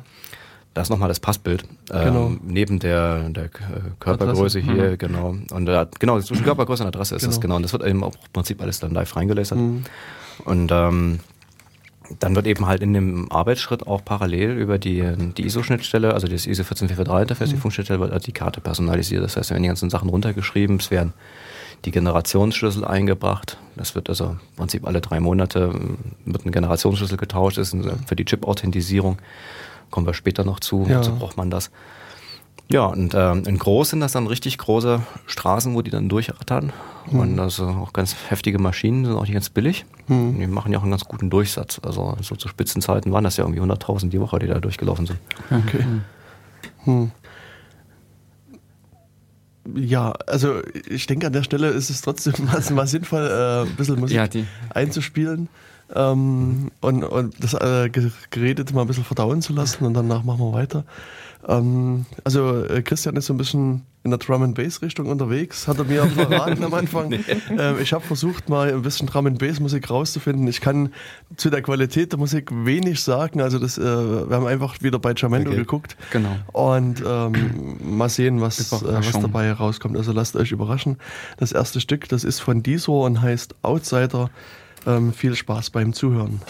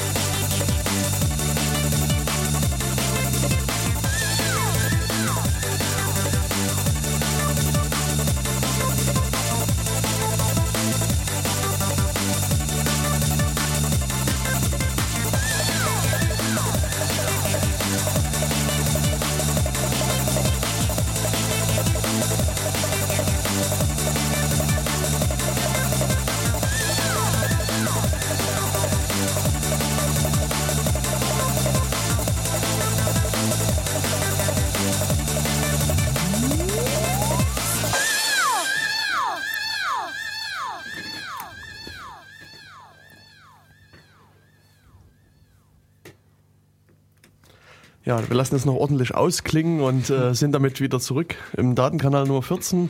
Äh, sprechen über den neuen Personalausweis mit dem Christian Kahlo. Ja, wir haben in der ersten halben Stunde äh, so ein bisschen versucht, mal zu klären, wie äh, Grundlagen, was eigentlich genau, der wie, wie der Personalausweis Ausweis ist. so ist, genau was, was es ist. Und äh, waren stehen geblieben bei den Produktionslinien, die dann ähm, alles Mögliche drauflesern auf den Ausweis, ähm, den zurecht machen und dann kriegt man den irgendwie ähm, geliefert. Ähm, ja, jetzt. Na, man kriegt ihn ja eigentlich gar nicht geliefert, man holt ihn ja weiterhin klassisch auf dem äh, Einwohnermeldeamt ab. Also Genau. es hat sich an dem Vorgang ja eigentlich nichts geändert bezüglich des Dokuments. Das Richtig. ist ja alles geblieben. Es war mal so am Anfang, dass man den äh, sogenannten PIN-Brief aus, äh, also per Post verschicken wollte. Ähm, ich, Aber ist das nicht mehr der Fall? Ich weiß jetzt gar nicht, wie das exakt gelaufen ist. Also ich habe nur mir mitgekriegt, dass so. man dass man es kaum noch macht. Also Ah. es ist wohl jetzt wieder so, dass man lieber den, den Brief zusammen mit dem Dokument an das ähm, Bürgeramt oder an die Passbehörde Mhm. schickt. Und dann wird er ausgegeben. Dann muss ich jetzt aber im Detail auch passen, weil das kann auch im Zweifelsfall von Kommune zu Kommune verschieden sein. Wenn die sagen, okay, das, der Prozess ist ihnen lieber, Mhm. ja. dass sie das in einem ausgeben, weil wohl auch der Fall da war, dass ähm, PIN-Briefe waren schon da und die Ausweise waren noch nicht da und dann sind die Bürger gleich zum, Mhm, zum, mhm, zum, zum, Bürgeramt gerannt. Und, ja, Mhm. genau. Und dann gab es da eben ein bisschen Verzerrung. Dann war der Ausweis da und dann war aber der PIN-Brief nicht da, weil die Post den irgendwo anders eingesteckt hat. Also ähm, Mhm. die verschiedensten Artefakte. Und da hat man dann überlegt, dass man das halt wieder äh, zusammen macht. Aber es kann durchaus sein, dass es auch noch den anderen Weg gibt. Man hatte immer die Mhm. Wahl gehabt am Anfang, dass man sagen kann, ich will es abholen oder ich möchte es eben halt nach Hause geschickt haben. Mhm. Ja. Das Dokument selber wird immer nur durch die Passbehörde ausgegeben, damit es auch der richtige in Empfang nimmt. Mhm, mhm. Also es gibt da Sinne gibt ist- es keinen anderen Übergabeweg an der Stelle. Ja, also sich in dem Sinne was erschleichen oder sowas ist nicht Nee, nee, möglich. nee, nee, nee, Ganz normal Also- klassisches Dokument. Wobei, also ich würde schon behaupten, dass mit geeigneten Bestechungsmaßnahmen man auch, also da. Ja gut, aber das an- kannst du auch für eine Geburtsurkunde oder ja, ja, ähnliches. Dann also es ja gilt auch halt für, Kinder- für beliebige Dokumente. Ja, das ist jetzt nie genau. an den Ausweis gebunden, aber ich denke, dass äh, Das ist ein verwaltungsrechtliches Thema. Ja, also wenn ja. sich dann Mitarbeiter bestechen lässt Das in dem ist- Moment, ja. das ist ein, ein Ding, das ist weit weg von der Technik. ja genau. Ja. Ähm, ich glaube, also wie hieß es immer so schön, ähm, menschliche Fehler kann man nicht mit, oder soziale Ja, Probleme kann man genau. nicht mit Technik erschlagen. Ne? Ja. Das ist ähm, an der Stelle natürlich auch nicht möglich. Genau. Ja. Ja, jetzt, wenn ich mir den Ausweis so angucke, ähm, also es steht ja viel drauf. Weißt du so ähm, aus dem Kopf zum einen, was, äh, was hier drauf steht, beziehungsweise was auch in, der, in, in diesem Mhm. Chip in dem Computer gespeichert ist? Also ich hatte vorhin schon mal gemeint, in dem äh, Betriebssystem, das sind drei Applikationen. Die, die eine, das ist die Online-EID-Funktion, die Ausweisfunktion, wie man sie kennt. Da stehen so Sachen drin wie Dokumententyp, also dass es halt sich an einem äh, Personalausweis handelt und nicht etwa um einen Aufenthaltstitel oder ein Testdokument. Ähm, eine kurze Zwischenfrage, gibt es außer diesen drei Sachen noch andere Dokumente, die, also, also offizielle Dokumente, die jetzt so Ausweischarakter haben? Jetzt in der Form nicht, also ähm, das gibt ja noch den Bundesdienstausweis und so eine Sachen, das, Okay, aber, das das, ist ja. aber eine andere Technik. Dann. Also ähm, es gibt an sich diese E-Card-Strategie, äh, die da heißt, was man versucht, die Standards unten drunter, sprich Betriebssysteme, äh, wie spreche ich die Karte an, wie funktionieren die, wie, wie manage ich so eine Karte, das zu vereinheitlichen. Das okay. ist so ein Ziel. Also die EGK geht da eigentlich auch in dieselbe Richtung rein, aber die weicht dann auch in bestimmten Stellen wieder davon ab. Okay. Und also für den öffentlichen Dokum oder offiziellen Dokumenten ist das jetzt im Prinzip, also gibt es den Personalausweis, den Aufenthaltstitel und den Reisepass. Okay. Mhm. Ja, und jetzt, also ich hatte dich doch noch brauchen ja. bei den drei Anwendungen. Also wie gesagt, äh, es äh, gibt dann, wie gesagt, den Dokumententyp, dann steht da drin das äh, Ablaufdatum von dem Dokument, dann hat man so Sachen wie Vorname, Nachname, man hat die die Anschrift bestehend aus äh, Straße, ähm, Ort, äh, Postleitzahl. Haben wir lange für gekämpft, dass die Postleitzahl rein kann. Das war ein ganz großes Problem. Warum? Ähm, weil man ursprünglich die Postleitzahl gar nicht da drin gesehen hat, weil das keine, ähm, ist keine hoheitliche Information. Die Postleitzahl wird bestimmt durch die Post. Ach, ja. Und die ist ja, ja. inzwischen privatwirtschaftlich, also hat damit nichts mehr zu tun. Okay. Und ähm, dann hat man halt lange überlegt, wie kriegt man die Postleitzahl eben halt rein, damit es Sinn macht, eben halt auch tatsächlich so im, im E-Business, ja, äh, ja. Leute da auch identifizieren zu können, damit man einen Brief schicken kann an die Adresse, die man aus dem Ausweis ausgelesen hat. Mhm. Man auch weiß, er kommt da auch wirklich an. Mhm. Und da hat man überlegt, ob man dann über Verzonungstabellen, also sprich die, die Straßen mhm. und den Orten und ähm, dann ist man genau mit den Hausnummern, dass man dann im Prinzip guckt, äh, welche Postleitzahl ist das mhm. jetzt und dass man dann an dem dem EID-Service, also das ist dann die Instanz, wo dieser EID-Server läuft, der den Ausweis an sich eigentlich ausliest, ja, dass der das dann einspielen muss, sozusagen, in das Protokoll. Und hat man dann aber sich dagegen entschieden, aus äh, vielen guten Gründen, unter anderem, weil der EID-Server da auch gar nichts verändern soll oder eben was ergänzen soll. Und man hat man dann die Postleitzahl damit reingepackt. Und die hat dann also auch ein Datenfeld bekommen, dann, um damit äh, runtergeschrieben zu werden. Ja, und ansonsten, äh, es gibt da noch so ein paar Sachen, zum Beispiel im Aufenthaltstitel gibt es noch den äh, Residential Permit, das ist also, oder das sind die Anmerkungen im Prinzip im Aufenthaltstitel auf Basis welcher Paragraphen zum Beispiel, das ist noch so ein Feld. Dann hat man anfangs was vergessen, ähm, das ist mal ähm, auf einer Rückfahrt im ICE, kriegte ich einen Anruf und ähm, der, der Kollege sagte, also Christian, wir haben irgendwie äh, den Geburtsnamen vergessen. Wie ungünstig. Das war so, ein, so, ein, so, ein, so eine Mischung aus ähm, Oh, ja. Sprich's mal nicht aus? Oh, Piep. oh, Piep, genau. Und ähm, auch ein gewissen Lachen, so also, also irgendeine Scheiße muss ja passieren. Mhm. Und naja, jedenfalls ähm, aber ist ja der Geburtsname jetzt äh, neuerdings mit äh, eingetragen. Das ist die Datengruppe 13. okay. was, heißt, was heißt jetzt neuerdings? Also in den ersten Personalausweisen hat man es. Stand da natürlich nicht drin. Ja, nee, da gab es den Geburtsnamen in der Form nicht im Dokument. Aha. Also nicht im elektronischen hm. Teil. Ja, und das heißt aber, das Ganze ist auch wiederum so flexibel, dass man derartige Felder auch äh, problemlos in Folgegenerationen mit. Ja, es gibt noch, müsste ich meinen Rechner auspacken. Es gibt noch drei, vier Felder, die sind Reserve for Future Use. Ah, also die, okay. die kann man noch ergänzen, wo man noch zusätzliche Sachen mit reintragen kann. Hm. An sich ist es aber relativ vollständig. Es gibt 21 Datenfelder. Mhm. Äh, also das sind, oder Datengruppen sagt man mhm. eigentlich dazu. Das sind also sozusagen, also sind Binary-Files an der Stelle, die eine ASIN-1-Struktur enthalten, wo dann drin codiert ist ein UTF-8-Strings. Mhm. Ganz wichtig. Ja, ja, ja, ja, man hat da, ich habe da Dokumente auf Arbeit mit ähm, ausländischen Namen, mit allen möglichen Umlauten, die ich noch nie gesehen habe. Was für eine Normalisierung verwendet man da? Ja, Denn gut. du hast ja das Problem, dass ein Ö ein Ö kann ja ein O mit zwei Punkten drüber sein oder ein O gefolgt von dem Zeichen zwei Punkte über dem vorhergehenden. Also ein Ö ist, soweit ich weiß, immer ein O mit zwei Punkten oben drüber. Also, ähm, am Ende ist es so, ähm, dass das natürlich schon von der entsprechenden Passbehörde so ankommt. Dass halt, wenn die den Namen Aha. aufnehmen an der mhm. Stelle, und dann gibt es auch mehrere Fachverfahrenshersteller, die mhm. da die Software bauen für die Bürgerämter. Und dann wird es eingekippt bei der Bundesdruckerei, kommt da als äh, XML, also XHD, kommt das da an. Hm. Und dann, dann geht es in die Personalisierung rein und da ist es im Prinzip schon festgelegt. Also wenn hm. das da anders normalisiert worden ist, hm. dann äh, ist es auch hinterher auf dem Dokument so. Hm. Ja, und das ist auch das, genau das, was der IAD-Server ausliest und was auch noch der Dienstanbieter der Online-Shop dann anzeigt. Also das hm. zieht sich dann einmal durch. Das heißt, wenn man da irgendwo einen Codierungsfehler im Namen tatsächlich drin hat, was da auch mal passieren kann bei den äh, Sachen, was ich da gesehen habe, das war jetzt wusste ich gar nicht, dass es die gibt. Also ganz ehrlich. Mhm. Ähm, dann hat man den natürlich die ganze ja, Zeit. Klasse. Ey, bei UTF-8, dann kann ich auch mein Smiley oder sowas mit reinnehmen. Ja, wenn, wenn, Bestandteil deines Namens ist, ja. Wenn, wenn, wenn, du das hinkriegst und dann ah, die, die freundliche Dame im Bürgeramt dazu bekommst, das auf der Tastatur einzugeben, dann kannst du dir auch einen Künstlernamen mit Smiley spawnen, ja, das ist durchaus möglich. Also Klasse, Bobby Tables also. wird Realität. genau. Ja, also Künstlername ist zum Beispiel auch so ein Datenfeld, ne, was es Ah, ja. jetzt wieder Mhm. gibt. Ne? Und das ist ja zwischendrin mal bei dem alten Ausweis noch äh, in einer Charge war es mal draußen, dann hat man es wieder eingeführt nach vier Protesten, also Künstlerordensname wäre das.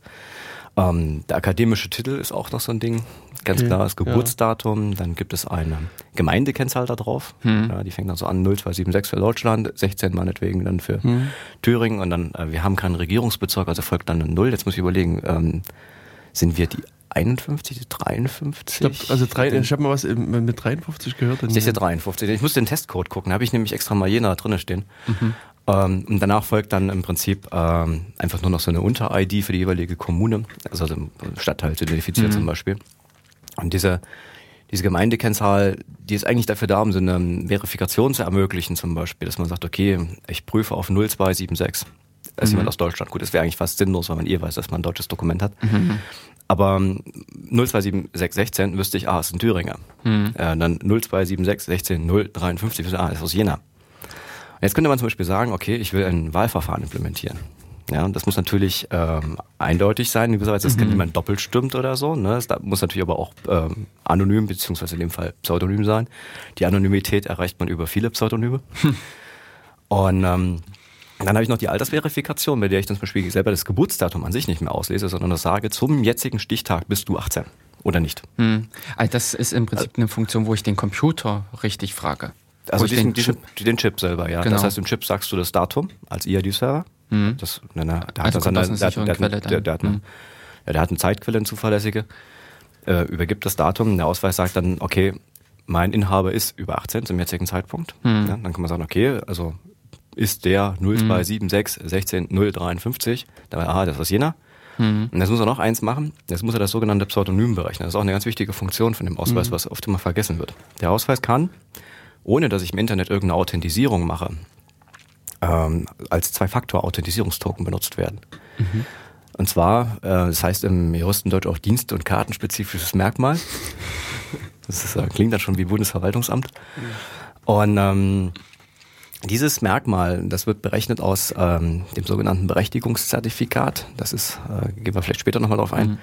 Ähm, das ist also das, was ein Dienstanbieter braucht, äh, um überhaupt den Ausweis auslesen zu können. Das muss eine Berechtigung haben. Der muss einen Verwendungsnachweis erbringen, muss eine Datenschutzerklärung abgeben, muss auch be- benennen, wer ist sein Datenschutzbeauftragter, wer ist die zuständige Aufsichtsbehörde und so weiter und so fort. Und gegenüber wem macht er das? Gegenüber dem, der Vergabestelle äh, für Berechtigungszertifikate beim Bundesverwaltungsamt, also beim, Okay. beim Herrn Klaus Wolter zum Beispiel und seinem Kollegen Michael Oliver Jolk.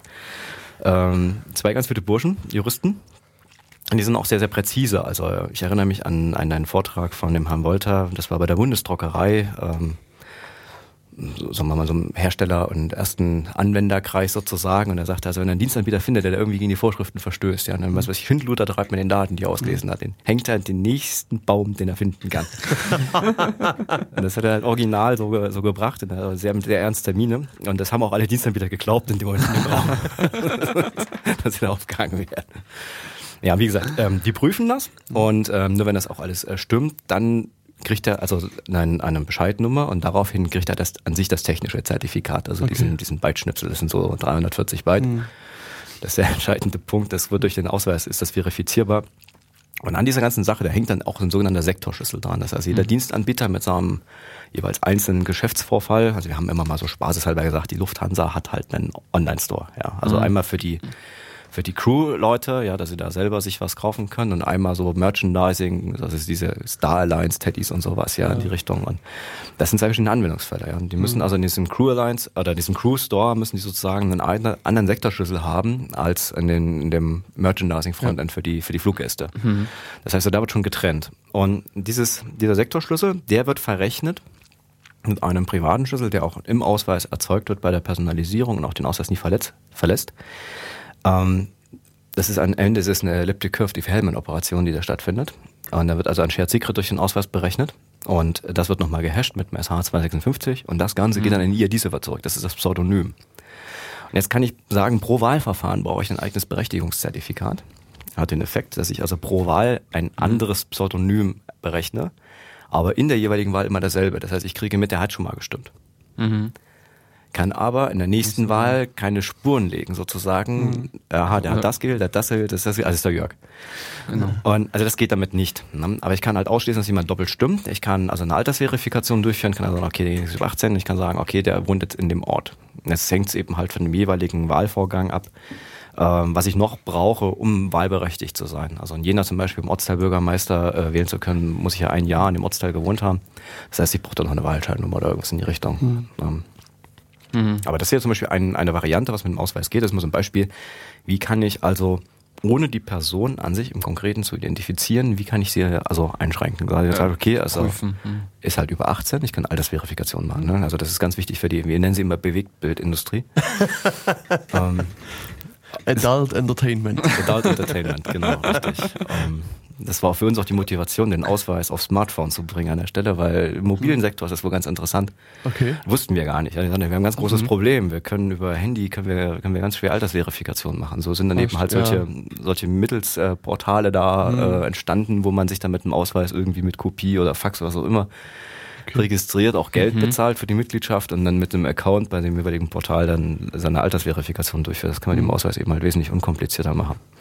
Ein anderer Punkt ist eben halt, ist jemand aus einer konkreten Region, das heißt, darf der ein Angebot in Anspruch nehmen. Das mhm. weiß ich, ich will mir meinetwegen über das Internet hier so eine Jena-Card bestellen oder sowas okay. in die Richtung, ja, dass das dann eben halt für, für die Bürger gibt. Also ähm, oder eben halt dieses Pseudonym. Ne? Ich sage, ich will mhm. mich irgendwo einloggen, einfach nur, mir reicht es aus, dass ich einen Account zu einem Zeitpunkt einmal verschränke mit dieser 32 Byte langen ID, also das ist ja das aus dem SH 256 rausfällt, und hinterher dann wiedererkennen kann indem ich einfach sage, okay, für, ich führe dieses, äh, diese Pseudonymberechnung nochmal durch und dann sage ich, okay, kann wieder einloggen. Mhm. Dann haben wir auch mit der äh, Bundesdruckerei zusammen ähm, auf der CeBIT ein Projekt vorgestellt, das hieß äh, Digital Handshake. Mhm. Soll demnächst auch an Stadt gehen, hat ein bisschen Netz länger gedauert als ursprünglich versprochen. Aber das hat das Ziel, eben halt für einen sehr, sehr günstigen Preis äh, draußen im Feld so eine einfache Ausweis-Login-Funktion anzubieten. Mhm. Das, also ich kriege einfach diese, dieses Pseudonym aus einer sicheren Quelle und weiß, also aha, das ist der und der und ob das jetzt Mickey Mouse ist oder nicht, ist völlig egal. Mhm. Hauptsache es ist die Mickey Mouse. Ja. Okay. Und nicht eine andere. Ja. Aber ähm, weil du jetzt gerade sprachst, äh, draußen im Feld, äh, das klingt so ein bisschen wie offline. Also für uns heißt im Feld immer, es ist das, was der Bürger auch anfassen kann und sehen kann und benutzen ah, kann. Okay. Das ist also. Also das heißt äh, nicht unbedingt der Zigarettenautomat auf der Straße. Nee. Wobei das nee. auch so ein, so ein Feld ist, also so ein Gebiet an der Stelle, wo man dran ist, Automaten versorgen zu können mit, mit mhm, Ausweisinfrastruktur. Genau. Das ist aber noch ein bisschen schwieriger, die ganze Geschichte, weil man muss in den Automaten selber dann also eine entsprechende Technik reinbringen, die also den Ausweis auslesen kann. Mhm.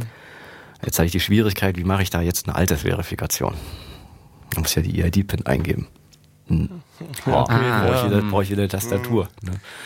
Und so weiter und so mhm. fort. Und da gab es dann Überlegungen, ob man das eventuell auch mit der CAN machen kann, also mit der Card Access Number. Ähm, was dann wieder bedeuten würde, das müsste ein, ein Zertifikat sein, was eine hoheitliche Berechnung, äh, Berechtigung hat, um die oh. CAN benutzen zu können was dann eine Altersverifikation durchführt. Okay. die Automatenhersteller, muss ich mal ehrlich sagen, so ein bisschen tadeln, äh, die kommen dann mit Wunschvorstellungen, das ist Wahnsinn. Also die mhm. kippen die komplette Privacy wieder über Bord. und ist am besten alles völlig automatisch. Sie gucken einen völlig entgeistert an, so wie das geht nicht. Und ähm, kommen sie ein bisschen enttäuscht wieder auf die Idee, naja, dann machen wir das Ganze wieder optisch einfach. Ne? Also ja. das ist, man legt hinter ein, das ist eine Kamera, die das beim Durchziehen im Prinzip filmt und dann die ein oder anderen optischen Merkmale prüft und genau. Mhm. wenn es nicht gerade gar zu schlecht gefälscht ist oder so, dann mhm. eben halt dann auch durchwinkt. Ähm, naja, äh, wie gesagt, das ist dann so eine problematische Technik da. Wie gesagt, man muss es im, da irgendwie reinkriegen. Und dann hat man extra bei rechtlich schon die Möglichkeit geschaffen zu sagen, also genau für diesen Anwendungsfall, in so einem Automaten mit der Altersverifikation, kann man Berechtigungszertifikate ausgeben, die einzeln für sich eine Gültigkeit von bis zu 30 Tagen haben. Es gibt da ein ganz, ganz starkes Reglement, das ist die, gibt es hier vom BSI, also vom Bundesamt für Sicherheit und Informationstechnik, äh, gibt es die technischen Richtlinien und die 031 28 definiert, wie die CAs die äh, Zertifikate vergeben dürfen, diese mhm. äh, Vergabepraxis.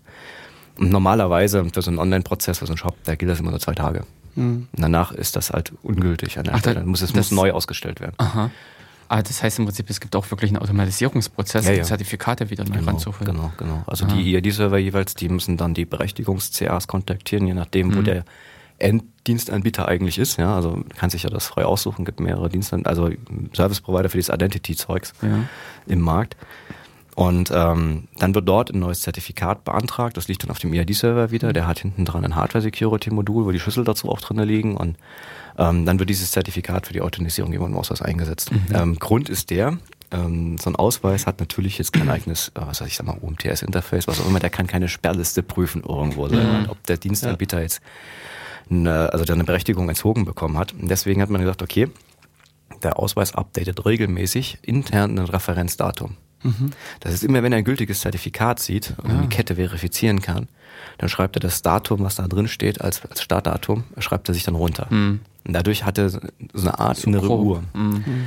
So grob, genau. Wenn man also den Ausweis vielfältig einsetzt, bei vielen verschiedenen Dienstanbietern hat man auch immer die Chance, dass man sauber geupdatet wird an der mhm. Stelle. Und ein ganz böser Fall wäre jetzt ein Dienstanbieter, der hat dann einen eigenen EID-Server. Also das ist natürlich auch schon mal ordentlich Geld, was er dann in die Hand nimmt an der Stelle und sagt, okay, ich mache jetzt kein Update mehr bei der Berechtigungs-CA, weil wir sind entzogen worden. Mhm. Und ich gehe mit diesem Zertifikat weiter im Feld raus an der Stelle. Ne? Und dann hätte man natürlich schon die Möglichkeit, wenn der man einen Ausweis hat, den man nirgendwo anders abgleicht. Deswegen war auch immer so der Ruf nach so einem Dienst, wo man genau das tun kann. Das ist aber auch noch so ein juristisches Problem. Ähm, dann hat man natürlich den Effekt, dass er die innere Uhr nicht weiterstellen kann. Ja. Und dann hätte auch ein abgelaufenes Zertifikat immer noch die Möglichkeit, dass es also äh, verifiziert werden würde. Deswegen ist dann immer so eine Ansage bei vielen Dienstanbietern immer das Teil benutzen sozusagen, einfach nur mal durchverifizieren. Hm, okay. ähm, einfach nur für den Effekt, äh, dass der Ausweis geupdatet ist. Mhm. Aber äh, vielleicht wird es da auch dann wirklich nochmal diesen Dienst geben. Also das ist ähm, die Bewegung gibt es schon ein bisschen länger, da müssen aber auch dann die Juristen zustimmen, weil normalerweise darf es kein Testdienst oder Selbstausleseservice oder sowas geben. Das ist einfach juristisch nicht vorgesehen gewesen, dass das geht. Okay. Und, ähm, also Selbstauslöseservice im Sinne, dass der Bürger seinen eigenen Ausweis prüft. Genau, um halt nachzuschauen, Aha. was da drin steht. Also es gibt da Prototypen in der Richtung, hm. wo man eben halt den Bürgern das machen können soll. Hat man irgendwo habe ich doch mal gesehen auf der Messe, da haben sie so, so, ein, so eine Säule hingestellt, da kann man hm. seinen Ausweis reinlegen. Da wird auch gleich ein bisschen erklärt, wie es funktioniert. Ist, finde ich, vom Konzept ganz gut. Also auch mhm. von der Kommunikation den Leuten zu erklären, was passiert da eigentlich? Was, was brauche ich dafür? Wie fühlt sich das an in der Benutzung? Weil das wird ja dann einmal durchgespielt. Ne? Dann liest er im Prinzip die ganzen Daten aus und zeigt an, aha, äh, Name, Adresse etc. Ja, oder ist mein Künstlername richtig geschrieben, kommen die Smileys mhm. richtig rüber. und das könnte man also verifizieren, aber das hat eben halt noch ein paar Implikationen an der Stelle. Wer gibt die Berechtigungszertifikate dafür aus? Wer beträgt die Kosten und so weiter? Wer mhm. stellt die Dinge auf? Und die Kommunen sagen immer, wir haben kein Geld, wir wollen es nicht bezahlen. Und ähm, von oben kann man es auch nicht einfach durchdrücken. Mhm. Das funktioniert nicht. Und deswegen ist das eben halt auch noch so ein schwieriges Thema. Okay. Also ich würde gerne noch mal ein paar Schritte wieder zurückgehen. Ähm, du hast irgendwann mal gesagt, vor, vor vermutlich einer halben Stunde oder so, ähm, dass äh, drei Anwendungen in dem Ausweis drinstecken. Genau. Also wir äh, waren jetzt bei der EID gewesen. Genau, genau. wir haben jetzt die ganze Zeit über eine Anwendung gesprochen, die EID. Was sind denn die anderen zwei Anwendungen? Die zweite, die man wahrscheinlich also auch mitbekommt, das ist die Signaturanwendung dann drauf. Mhm. Das heißt also, da kann man dann zu einem Trust Center seiner Wahl gehen, also, also einen entsprechenden Zertifizierungsdiensteanbieter, wie es, wie es auch so schön heißt, und kann sich dort ein Zertifikat, also ein QES-Zertifikat besorgen. Qualifizierte elektronische Signatur okay. heißt das QES, ne? und sich also online irgendwelche Verträge unterschreiben will, die auch gerichtlichen Bestand haben sollen. Mhm. Zum Beispiel, da ist es wichtig. Mhm. Und ist das ein Ersatz für die Signaturkarte? Im Prinzip ja.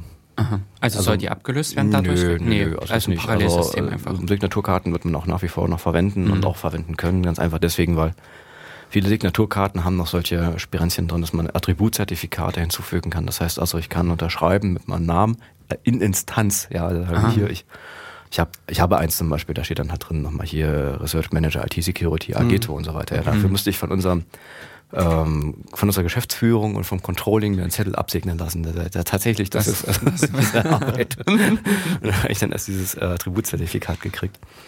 Ähm, also dafür sind Signaturkarten immer noch gut. Mhm. Ähm, wird man auch nach wie vor haben, weil es gibt ja auch Leute, die tatsächlich keinen Ausweis haben und aber eine Signaturkarte mhm. durchaus mhm. brauchen. Ja. Die kriegen natürlich auch so okay. eine. Ne? Also kann ja sein, zum Beispiel ein ausländischer so, genau. Mitarbeiter irgendwo im Unternehmen, der eine Signaturkarte braucht, mhm. um im Prozess eben halt auch signieren zu können der würde dann eben halt klassisch eine bekommen, aber mhm. eben halt nicht auf dem Ausweis. Ja, wie gesagt, da kann man sich da so ein QS-Zertifikat draufladen und dann mit dem Internet dann halt zum Beispiel Darlehensverträge unterschreiben. Das wäre zum Beispiel mhm. eine so eine Anwendung. Oder dass man irgendwelche ähm, Anträge bei ähm, Ämtern halt gleich mit unterschreiben kann. Also überall da, wo es nicht ausreicht, jemanden zu identifizieren, zu sagen, wer ist das? Ja, mhm. Meistens reicht das nämlich schon aus. Da wird es auch so eine Reform geben in der ganzen äh, Verwaltungsgesetzgebung sondern immer dann, wenn ich sage, okay, nicht ich bin es, sondern ich will was. Mhm. Ja, dann muss das irgendwie nachweisbar sein. Das muss über mhm. längere Zeit beweisbar sein. Dann brauche ich eine Unterschrift und dann brauche ich so ein QS-Zertifikat. Anders geht das nicht. Ja, und die dritte Anwendung, das ist dann der, äh, die, die eigentlich die meisten draußen gar nicht mitkriegen oder eigentlich nur implizit wahrnehmen oder auch so vom Ausweis her so nicht so richtig trennen können. Das ist die Biometrie-Applikation. Und ähm, die Application-ID von dieser ähm, Applikation, die ist auch äh, von ICAO vorgegeben. Das ist die International Civil Aviation Organization. Da gibt's die ICAO 9303. Die definiert wie ein MRTD, also ein Machine Readable Travel Document, also eine, eine Masch maschinenlesbare Reisepass sozusagen auszusehen hat. Also diese ID äh, kommt aus dieser ICAO-Norm. Und da drin stehen dann die, also da ist das Passbild zum Beispiel drin, da ist der, ist der Fingerabdruck drin, wenn man den optional abgegeben hat. Da stehen dann auch nochmal so äh, die körperlichen Merkmale, Körpergröße und sowas an der Stelle. Ähm, ist eigentlich das Geschlecht mit dem Ausweis drin? Ja, das ist drin, aber das, mhm. das darf man eigentlich so nicht auslesen. Mhm. Also das wäre mir neu, dass man das auslesen dürfte. Es gibt es mhm. eigentlich nicht auf der EID-Server-Schnittstelle. Das heißt, am EID-Server habe ich hier eine Schnittstelle, also welche, welche Attribute sollen eigentlich mal durch einen Dienstanbieter gelesen werden können. Also mhm. was, was kann da reinkommen? Und ähm, das auf dem Ausweis heißt es äh, im Englischen einfach Sex, ja. Ja. Und ist es, glaube ich, sogar Datengruppe 6? Ich überlege gerade, was ich. die machen ständig solche Witzchen. Also das ist, ähm, da gibt es lustige Sachen. Ich habe immer Testausweise gekriegt äh, von jemandem, der, der in Erfurt wohnt. die haben Referenzausweise. Ja. Markus Mustermann wohnt halt in Erfurt. Ne? Okay. Ja. Und ähm, nach Jena das zu schicken, ja. Das, ist ja. das hätte auch fallen können. Ja.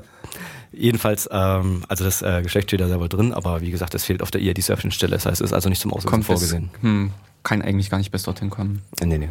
Also unwahrscheinlich, dass auch jemand irgendwie ein Berechnungszertifikat dafür besitzt.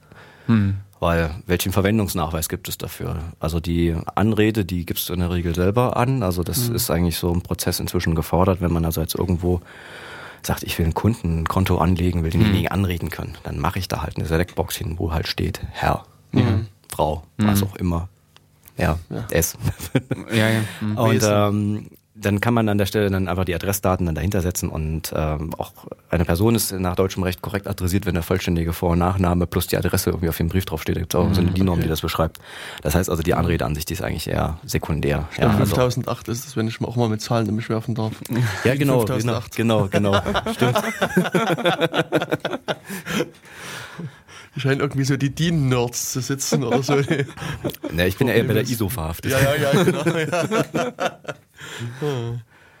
Wobei ich ja festgestellt habe, also ich hatte irgendwann mal versucht, diesen ähm, ISO, äh, wie war das, 78? Äh, die 7816. Ach ja, genau. Mal hier in Jena von der Dienststelle zu kriegen und das ist also nicht erhältlich. Also man kann dort nicht hingehen und sagen, hier, bitte sehr, okay. ich will das mal haben. Und die haben gesagt, nee, alle Normen, ich glaube bis 2003 haben sie und alle, die später sind, haben sie nicht mehr. Also es gab irgendwie so ein, so ein Grenzdatum und diese fiel dann darunter und deswegen. Okay, ähm, also ich muss jetzt überlegen, wie viele Jahre das, das ist. Aber ich war schon bei uns hier in Jena hm. bei der, bei der Aus Normauslegestelle und habe da die 7816 schon gelesen. Echt? Also bei, das ist bei mir auch schon eine ganze Weile her. Also es ist also ja, einige Jahre. Also man kann sie ja im Beuth Verlag bestellen, wobei es hm. immer schön teuer ist. Ja, genau. Ich glaube, die Strich 4, die kostet auch ihre 120 Euro hm, oder so.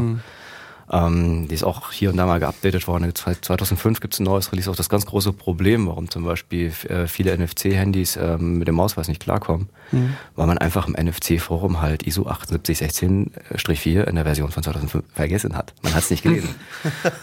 Und ähm, da ist nicht beschrieben, was mache ich, wenn ich an die Karte mehr als 255 Bytes schicken will. Ja, weil das ist nämlich normalerweise protokolltechnisch Schluss. Okay. Und dann hat man in der, in der 2005er äh, Norm äh, beschrieben, okay, äh, wir machen etwas, das nennt sich Extended Length. Mhm. Und dann kann ich jetzt also bis zu 65.535 rüberschieben ja, in die Karte ja. auf einen Hieb. Und das hat man halt so rausgelassen und wenn man so ein Berechtigungszertifikat an den Ausweis schicken, ich hatte vorhin schon mal kurz erwähnt, dass es rund 340 Byte sind, das ist mhm. natürlich offensichtlich länger als ja. 255. Und damit äh, kann der Ausweis, also das Zertifikat, nicht vollständig äh, entgegennehmen, kann es nicht verifizieren dadurch, mhm. wenn man also das, das Gerät schon, also der Leser sozusagen, das nicht mehr vollständig schicken kann. Und dann lehnt er halt die Verifikation ab. Das, okay. Deswegen wird man dann also mit den älteren NFC-Handys das nicht machen können. Mhm. Gibt aber neuere, also zum Beispiel das S3 hat einen aktualisierten Chip drin mit einer anderen Firmware. Mhm. Ähm, wir haben ein umgebautes da von einem Hardwarehersteller. Ähm, da kann man also den Ausweis dahinter halten im Prinzip. Man hat dann eine Applikation. Wir haben da zum Beispiel auch eine gebaut. wo man dann also dann einfach aus dem Browser heraus sagt, okay, ich will mich jetzt authentisieren, dann geht diese Android-App auf, da rattert ein bisschen, sagt dann, okay, also der und der ist der Dienstanbieter, der will deine Daten jetzt auslesen, dann kann man sich nochmal angucken, welche mhm. das alle sind, kann vielleicht noch optionale Daten mit hinzugeben, was heißt ich, ich möchte unbedingt meinen akademischen Titel, also den ich nicht habe, aber mhm. ähm, ja, ja. sei es drum, ja, einer möchte halt hier, ich bin äh, Müller, Dr. Müller, ja, und dann kann er mhm. das dann auch anhaken und mit übertragen und dann am nächsten Feld dann gibt er die PIN ein und dann äh, wird dann entsprechend dieses Apache-Protokoll für die PIN-Verifikation durchgeführt mit dem Ausweis, dann wird das Berechtigungszertifikat durchgeschoben, dann die Daten übertragen und dann springt er zurück in den Browser und dann ist man dann eingeloggt, registriert, was auch immer, hat äh, seine Waren bestellt mhm. nach Hause, wie auch immer. Ne? Also das, das geht auch da. Mhm. Also vielleicht zur Ergänzung, ähm, NFC ist hier in dem Fall kein Hersteller. Also nicht, dass ihr jetzt irgendwie ja. verzweifelt nach ähm, eurem neuen iPhone irgendwie ein NFC-Phone sucht, sondern NFC steht für Near, äh, Near Field Communication. Richtig. Also es ist einfach ein Standard quasi. Also Near Field Communication, habe ich immer gesagt, äh, ist sowas wie, er wird in 5 cm Entfernung warm. Ja. Schön. Also es ist halt sehr, sehr breit, was man damit äh, beschrieben hat. Also ja. weil die Anwendungen gehen halt dahin, Google will halt äh, ihr Wallet, ja. Also die mhm, wollen einfach ja, sagen, ich lege mein Handy irgendwo auf und möchte dann eine Transaktion darüber abwickeln können. Und das mhm. machen sie so, indem sie halt mit dem Handy im Prinzip so eine Karte simulieren. Okay. Ne, das ist so der eine Ansatz. Das nächste ist dann, also Visa sagt, okay, wir bauen jetzt Visa-Karten, die auch mhm. NFC-fähig sind, also korrekt eigentlich ISO 14443. Mhm. Und äh, dadurch ist das ein bisschen vermatscht, weil die Amis haben wieder andere Vorstellungen als die Europäer, die Europäer wieder andere als die Asiaten. Und das, dann wird das alles in einen Topf gehauen, einmal umgerührt mhm. und äh, der kleinste gemeinsame Nenner wird in Chips gepresst. Und das ist dann eben mal das Problem, dass dann bestimmte Sachen nicht funktionieren. Ja. Du hast gesagt, also, dass es diese Beschränkung für bis 255 Byte gibt. Ja. Mm, und jetzt zum Beispiel das Berechtigungszertifikat ist ja größer. Jetzt wäre jetzt meine Idee, könnte man da, darüber irgendwelche Buffer-Overflow Geschichten fahren oder ist das. Bei den Karten äh, eher unwahrscheinlich. Okay. Also, Na, beziehungsweise wäre es ja eher ein Buffer Underrun. Ja, oder, ja, oder ja, okay, genau. ja, ja. Ja. ja. Ähm, das ist mir mit einer anderen, völlig anderen Karte, kommt vom amerikanischen Markt mal passiert. Da ähm, haben wir die haben genau das Problem versucht zu umgehen. Mhm. Ja, die wollten also längere Datenketten übertragen und haben sich dann selber so eine Art Command-Chaining überlegt. Dass sie schicken also zwei Pakete mhm. raus, ja, und haben dann innen drin eine Codierung, wie viele Daten übertragen sie im aktuellen Paket, wie viele Daten sind mhm. insgesamt und mhm. folgt jetzt noch ein Paket, wenn nicht das letzte Paket, was auch immer. Ja, das ja. haben sie sich also selber zusammengestrickt, das ganze Protokoll. Dann hatten sie uns aber keine Doku dazu gegeben, wie sie es gemacht haben. Oh. dann mussten sie also selber implementieren. Und das also angeguckt, ja, aha, okay, das schicken die so und so, da haben die irgendein so Kommando, hätte sah ganz spannend aus. Ja, dann haben wir das halt zusammengebaut und haben das halt falsch codiert und auf einmal hat die Karte nicht mehr reagiert. Dann haben wir halt die Firmware überschrieben. Wie? Doch.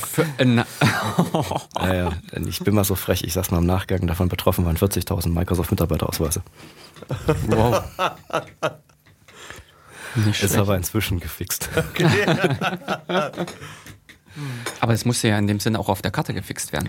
Ja, ja. Das also die, die Karte hat es hat einen netten Effekt. Die Karte hat eine Firmware-Update-Funktion. Deswegen das war das überhaupt das möglich. Ja. Das ist natürlich cool. No, also da kann man wirklich, also ich hatte ja noch eine ganze Reihe ältere Karten, dann hat der Hersteller noch gesagt, okay, hier ist eine Update-Seite, äh, da einfach äh, anstecken. Und dann kann man gucken, da kann man sich natürlich die Firmware parallel auch gleich mitschneiden. Hm, oder gucken, wie man selbst die äh, eigene die, Firmware Ja, ja, zum Beispiel, genau. das sind dann die, so die spannenden Sachen. Ja, und dann kann man die Karten einfach updaten und dann bootet die das nächste Mal hoch und dann sagt er, ja, ich habe jetzt Version das und das und ja, äh, was willst du von mir? Na, ist alles schön, da ist die mhm. Karte geupdatet. Mhm. Und dann kann man die auch nicht mehr also auf diese Art und Weise ja. aus der Tritt bringen. Mhm. Wie gesagt, das hat mit dem Ausweis an sich hat nichts zu tun. Bei dem gab es diese Schwachstellen nicht weil die auch explizit dahingehend getestet werden und äh, auch gerade, wie wir es eingangs schon hatten, es ist Standardware, ja, es ist nicht mhm. irgendwas selbstgestricktes ja. und das, was, was ich eben beschrieben habe, das ist ein Protokoll, das ist komplett selbstgestrickt gewesen, das ist nicht offiziell dokumentiert gewesen, das heißt, da gab es kein, kein Peer-Review an der Stelle, wie er eben hat bei den ISO-Standards und den entsprechenden Protokollen und Implementierung mhm. dort an der Stelle auch existiert. Ne? Gibt es so eine Update-Funktion für den Ausweis auch? Ja, es gibt nur die Möglichkeit, jetzt die Adresse zum Beispiel zu updaten, ja, wenn du umziehst. Ja, aber hm. wenn du den Namen änderst zum Beispiel, da gibt es gibt kein Schreibrecht dafür, für das. Für Aha, also der, der wird einmal reingeschrieben am Anfang genau. bei der Bundesdruckerei und danach macht genau. der Minicomputer zu und es war's. Ja, der hat Access Control Lists und die sagen hm. halt, für diese Datengruppe gibt es nur ein, ein maximal eine Read-Erlaubnis nach einer gültigen Terminal-Authentisierung, der entsprechenden Berechtigung und auch wenn die PIN eingegeben ist und so weiter. Hm. Also die Faktoren müssen alle zusammentreffen. Dann kann ich die lesen. Und dann gibt es halt bestimmte Faktoren, also zum Beispiel die Adresse, die kann ich halt schreiben, unter der Bedingung, dass ich die Berechtigung habe, da drauf zu schreiben, mhm. das zu updaten halt. Und, ähm, wie gesagt, wenn ein, ein Bürgeramt das hat, dann kann es das runterschreiben, was kann ich den Namen ändern, weil der hm. Ausweis dazu macht. Hm. Man könnte natürlich sich Karten selber schreiben an der Stelle, die den Ausweis simulieren. Ja, das ist natürlich ziemlich aufwendig, wenn man die ganze Protokolltechnik dann auch mit reinpacken muss. Mhm. Und ähm, ist aber ein beliebtes Hobby von studentischen äh, Projekten, so auch im Umfeld der Bundesdruckerei, dass man sich dann also die Karten dann auf äh, JavaCard äh, nachbaut. Mhm. Und dann kann man natürlich selber äh, auch andere Sachen, Namen reinschreiben ja. etc. Mhm. Ne? Also genauso haben wir auch anfangs mal einfach einen, Software-simulierten Ausweis uns daneben gestellt, einfach mal mhm. zu gucken, okay, was passiert da im Hintergrund? Kann man da irgendwie auch einen IAD-Server außer Tritt bringen? Mhm. Ach so, das ja, war das aber noch ganz, ganz am Anfang. Ja. Mhm. Inzwischen ist es so, dass auch die ähm, Referenzumgebung sehr genau prüft, ist es ein gültiges Dokument, ist es das nicht? Ja, das mhm. war früher halt so, da waren einige ähm, IAD-Server am Markt, da konnte man mit diesen Referenzausweisen, wurden die nicht ganz richtig genau geprüft, okay. ja, weil die auch sehr selber solche Testfälle hatten. Mhm. Dann konnte man halt äh, auch mal sagen, okay, ich heiße mal Angela Merkel und äh, gehe da mal einkaufen. Mhm. Ja, das, äh, ah. Aber das ist halt nicht ein Wirksystem. Ja. Das ist also das ist wirklich unser Spielzeug sozusagen, mit dem man da dann eben einfach mal Sachen ausprobieren kann. Mhm, okay. Ähm, ja, ich versuche immer noch mal wieder zurück zu dem roten, roten Faden äh, zu kommen und zu, zu der letzten Anwendung, das war die Biometrieanwendung, hattest du gesagt. Also ähm, du hast gesagt, der Fingerabdruck ist, ist ähm, äh, optional. Ist optional, genau. Und was für Merkmale sind sozusagen Pflichtmerkmale da drin? Das Oder gibt, gibt es da keine, wenn, wenn ich sage, ich will also, das nicht, dann, dann ist das Also nach ICAO ist ja ganz normal definiert, okay. ähm, die Biome also ähm, Bild, Körpergröße, Augenfarbe, ähm, Geschlecht. Anschrift gibt es da drinnen nicht. Ich dachte, der Name steht noch drinnen. Die Nationalität. Ich könnte auch fix nachschauen. Also das steht in ja, den technischen okay. Richtlinien so, alles ja. drin. Das sind hm. im Prinzip dasselbe, was man auf dem Reisepass findet. Hm, hm, das okay. exakt, das hm. steht da auch drin. Ähm, ist halt so, dass diese Biometrie-Applikation kann an sich jetzt übers Netz, online hm. oder durch irgendwelche Behörden etc., also jetzt also normale Behörden nicht ausgelesen werden. Die ist nur dafür mhm. da, um eben halt im Falle ähm, einer Grenzkontrolle mhm. mit dem entsprechenden Grenzkontrollsystem dort geprüft zu werden. Also im Prinzip ist das so eine Ergänzung, um mit der Reisepassinfrastruktur kompatibel zu werden. Mhm. Das heißt also, jetzt spinnen wir mal in die Zukunft und äh, gehen davon aus, dass man also jetzt nicht irgendwo in Amiland da äh, am besten äh. drei Seiten gleichzeitig zusammengeheftet kriegt, also einmal wütend so, so, so ein Visum da reintackert. Das wäre mit dem Ausweis auch ziemlich gefährlich, wenn dann, ja. wenn, wenn mit durch die Antenne durchtackern, das ist dann unangenehm. Aber äh, zentral durch den Ausweis sollten sie doch da. Oder die gehen ja auch trotzdem so versaut. Da sind ja. Löcher drin. Ähm, aber wie gesagt, man könnte sich halt vorstellen, wenn da also einige Staaten da auch ihre ähm, Bestimmungen, was eben halt das mhm. Vermerken von so einem Visum angeht, entsprechend anpassen, dass man dann also auch einen Reisepass nicht mehr so braucht an der Stelle, weil okay. die Technik an sich das hergibt, dass ich also hier identisch zum Reisepass mich authentisieren kann. Ja. Also das heißt, ich kann, könnte dann sozusagen auf meinem Ausweis ein Visum speichern? Nee, das geht Oder? wiederum nicht. Ach, okay, das müssen sie dir als extra Zettel einfach mitgeben. Okay. Also Gut. am Ende wird es bei denen reichen, einfach zu wissen, ah, Kubi ist hier eingereist, ist also mhm. noch da und äh, im Zweifelsfall nach 90 Tagen dich zur Fahndung auszuschreiben, damit du wieder rausgehst. und ansonsten wissen sie ja im Prinzip, wenn das Land verlässt, okay, können sie die ausbuchen, alles klar, der ja. ist halt unter den äh, normalen äh, Touristen 90 Tagen wieder raus mhm. und fertig. Eigentlich reicht das vollkommen aus. Ja, also ich meine, den Zettel, den du irgendwie rumträgst, das ist dann eigentlich auch nur, äh, ja, schön. Ja, okay. Hm. Ne, dann ähm, ja, würde ich an dieser Stelle wieder mal ein bisschen äh, Musik, Musik machen. Ähm, diesmal heißt der Mensch oder die Gruppe Fever RMX und Steve E ist äh, der Titel des Ganzen. Ja, viel Spaß beim Entrauchen eurer Köpfe.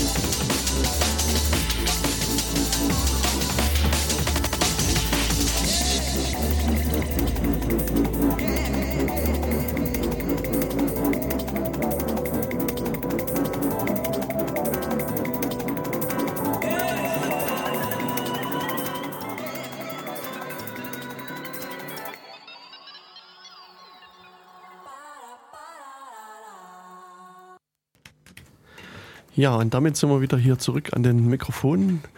Wir haben jetzt uns schon über eine Stunde über den Ausweis unterhalten, waren schon in einigen Sachen aus meiner Sicht ganz tief drin. Also Christian hat uns so ein bisschen mal ähm, erzählt, wie der Ausweis aussieht. Äh, wir haben so diese drei Anwendungen kennengelernt, die auf dem Ausweis laufen, also die EID-Funktion, die Biometriefunktion und äh, die dritte, die ich jetzt irgendwie gerade vergessen habe. Signatur. ja, genau, genau die, äh, ja. Und ja, im zweiten Teil, also jetzt im, im letzten Teil, denke ich, werden äh, Jörg und Christian das Ganze noch ein bisschen tiefer beleuchten. Äh, ich werde mich an der Stelle verabschieden, weil ich heute Abend noch ein anderes Programm vorhab. Ähm, ja, ich wünsche allen Hörern viel Spaß noch und äh, beim, beim Zuhören und euch beim Erzählen. Also ja, bis dann beim nächsten Datenkanal von meiner Seite erstmal Tschüss und viel Spaß. Danke, okay. Jens. Ja. Gut, dann schauen wir auch mal weiter. Ähm, genau, klingst du, bist raus. Ja, ähm, wo hatten wir jetzt Stopp gemacht? Genau, bei den äh, Biometriegeschichten. Genau. Dass wir das dann. Ähm, wir hatten jetzt in der Zwischenzeit herausgefunden, dass das äh, Merkmal für die Sexualität, also für die äh, für das Geschlecht, äh, nicht äh, unter der Kategorie Gruppe Gruppe war es, gell? Genau, Datengruppe 11 ist das, äh, die Datengruppe 6 war der Künstlername, genau. Mhm. mhm. Gerade nochmal hier die, die Richtlinie aufgemacht und Vielleicht können wir nur mal ganz kurz das mal durchrattern, ähm, das, was man einfach mal gehört hat. Also ich sage, ja. Dokumententyp fängt's an, dann kommt das ausstellende Land, dann kommt das Ablaufdatum, dann kommt der Vorname, also die vier, dann die fünf ist der Nachname, dann kommt der Künstlername, dann kommt der akademische Grad, mhm. dann kommt das äh, Geburtsdatum, dann kommt der Geburtsort, dann kommt die Nationalität, dann kommt das Geschlecht, dann kommt ein Feld, das heißt Optional Data. Aha. Ähm, soweit ich weiß, ist da aber auch nichts drin. Also das ist äh, einfach nur vorgesehen, dass man da vielleicht noch irgendwas ergänzen kann. Äh, hat aber soweit keine Bedeutung. Also kann man auch nicht am IAD-Server auslesen. Ähm, dann kommen 1, 2, 3, 4 Resolve Future Use Felder. Und dann die 17 ist dann der, der Wohnsitz. Und danach kommt dann diese Gemeindekennzahl. Mhm. Dann hat man die Aufenthaltsanmerkungen ähm, 1 und 2 und dann ist nochmal so ein Optional Data Field. Und wo war jetzt die Postleitzahl? Die Postleitzahl ist versteckt mit in der Anschrift. Das ist eine ASN1-Struktur. Das ist eine ASN1-Set.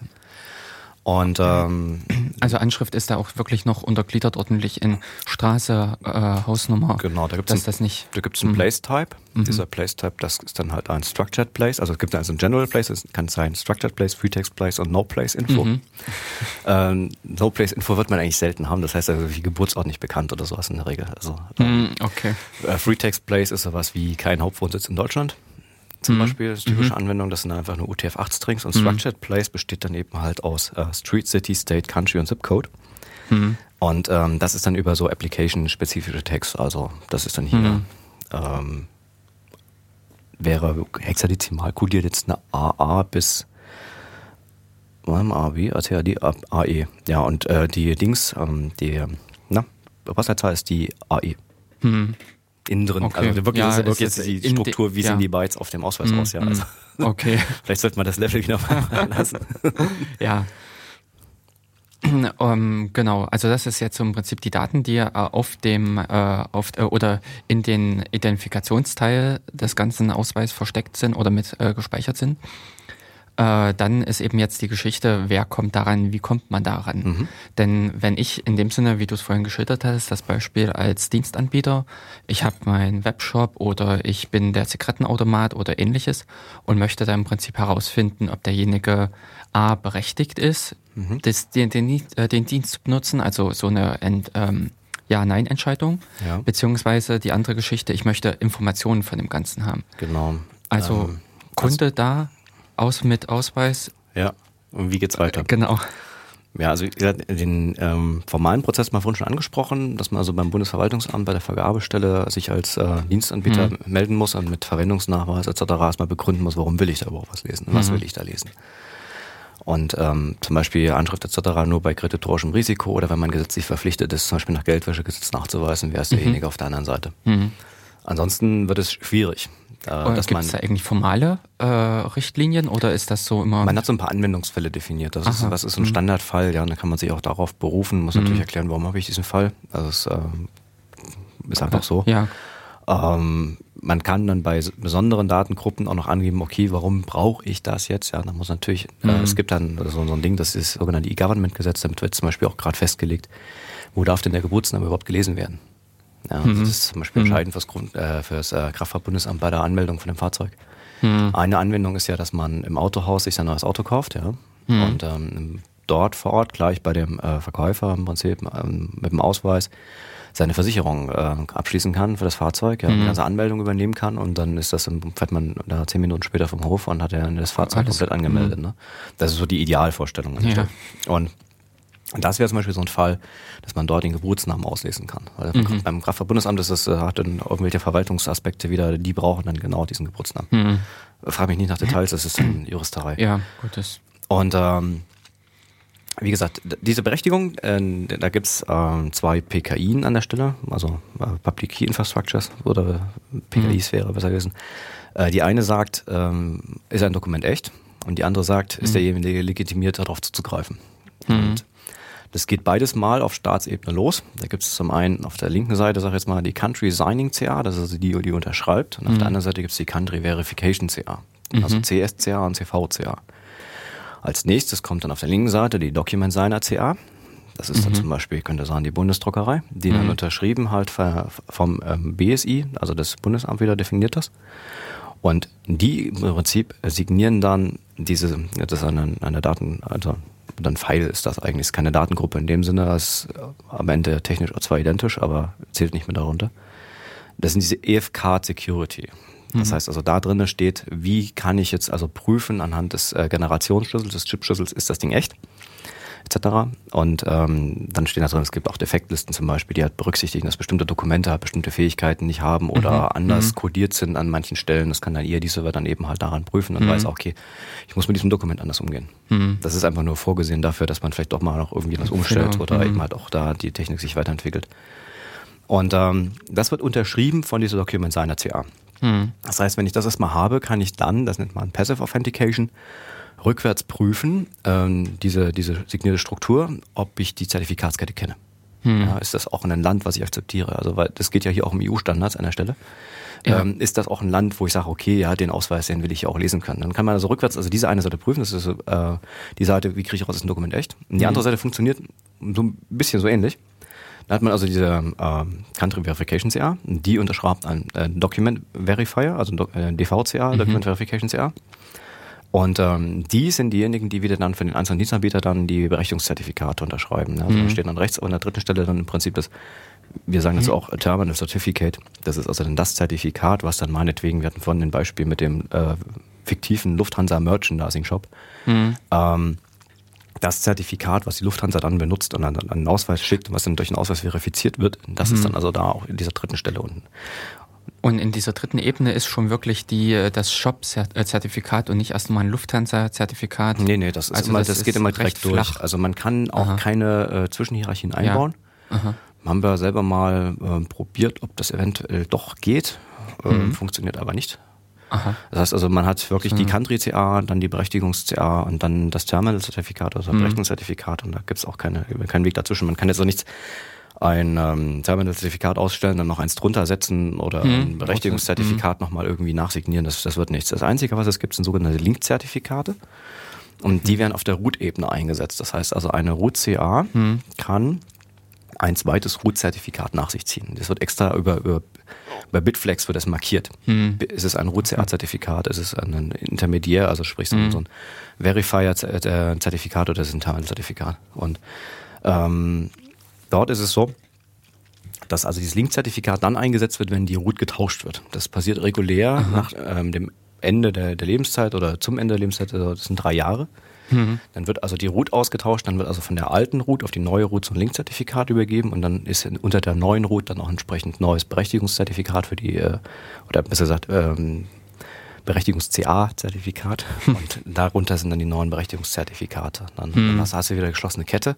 Wie gesagt, das Einzige, wo man eben halt mal statt drei Zertifikaten vier Zertifikate überträgt über den Kanal, das ist dann ja dieser Fall mit dem Link-Zertifikat. Hm wo diese zeitliche, äh, naja, im Prinzip die, äh, der Sprung zum nächsten Zertifikat genau. zum nächsten. Und der Ausweis merkt sich auch immer bei so einem Linkzertifikat zum Beispiel einen Anker. Das heißt, also wenn er vorher meinetwegen auf der Zertifikatsnummer 2 war und es kommt ein Linkzertifikat auf die Route mit der Serie mhm. Nummer 4, mhm. dann merkt er sich als Anker diese 4.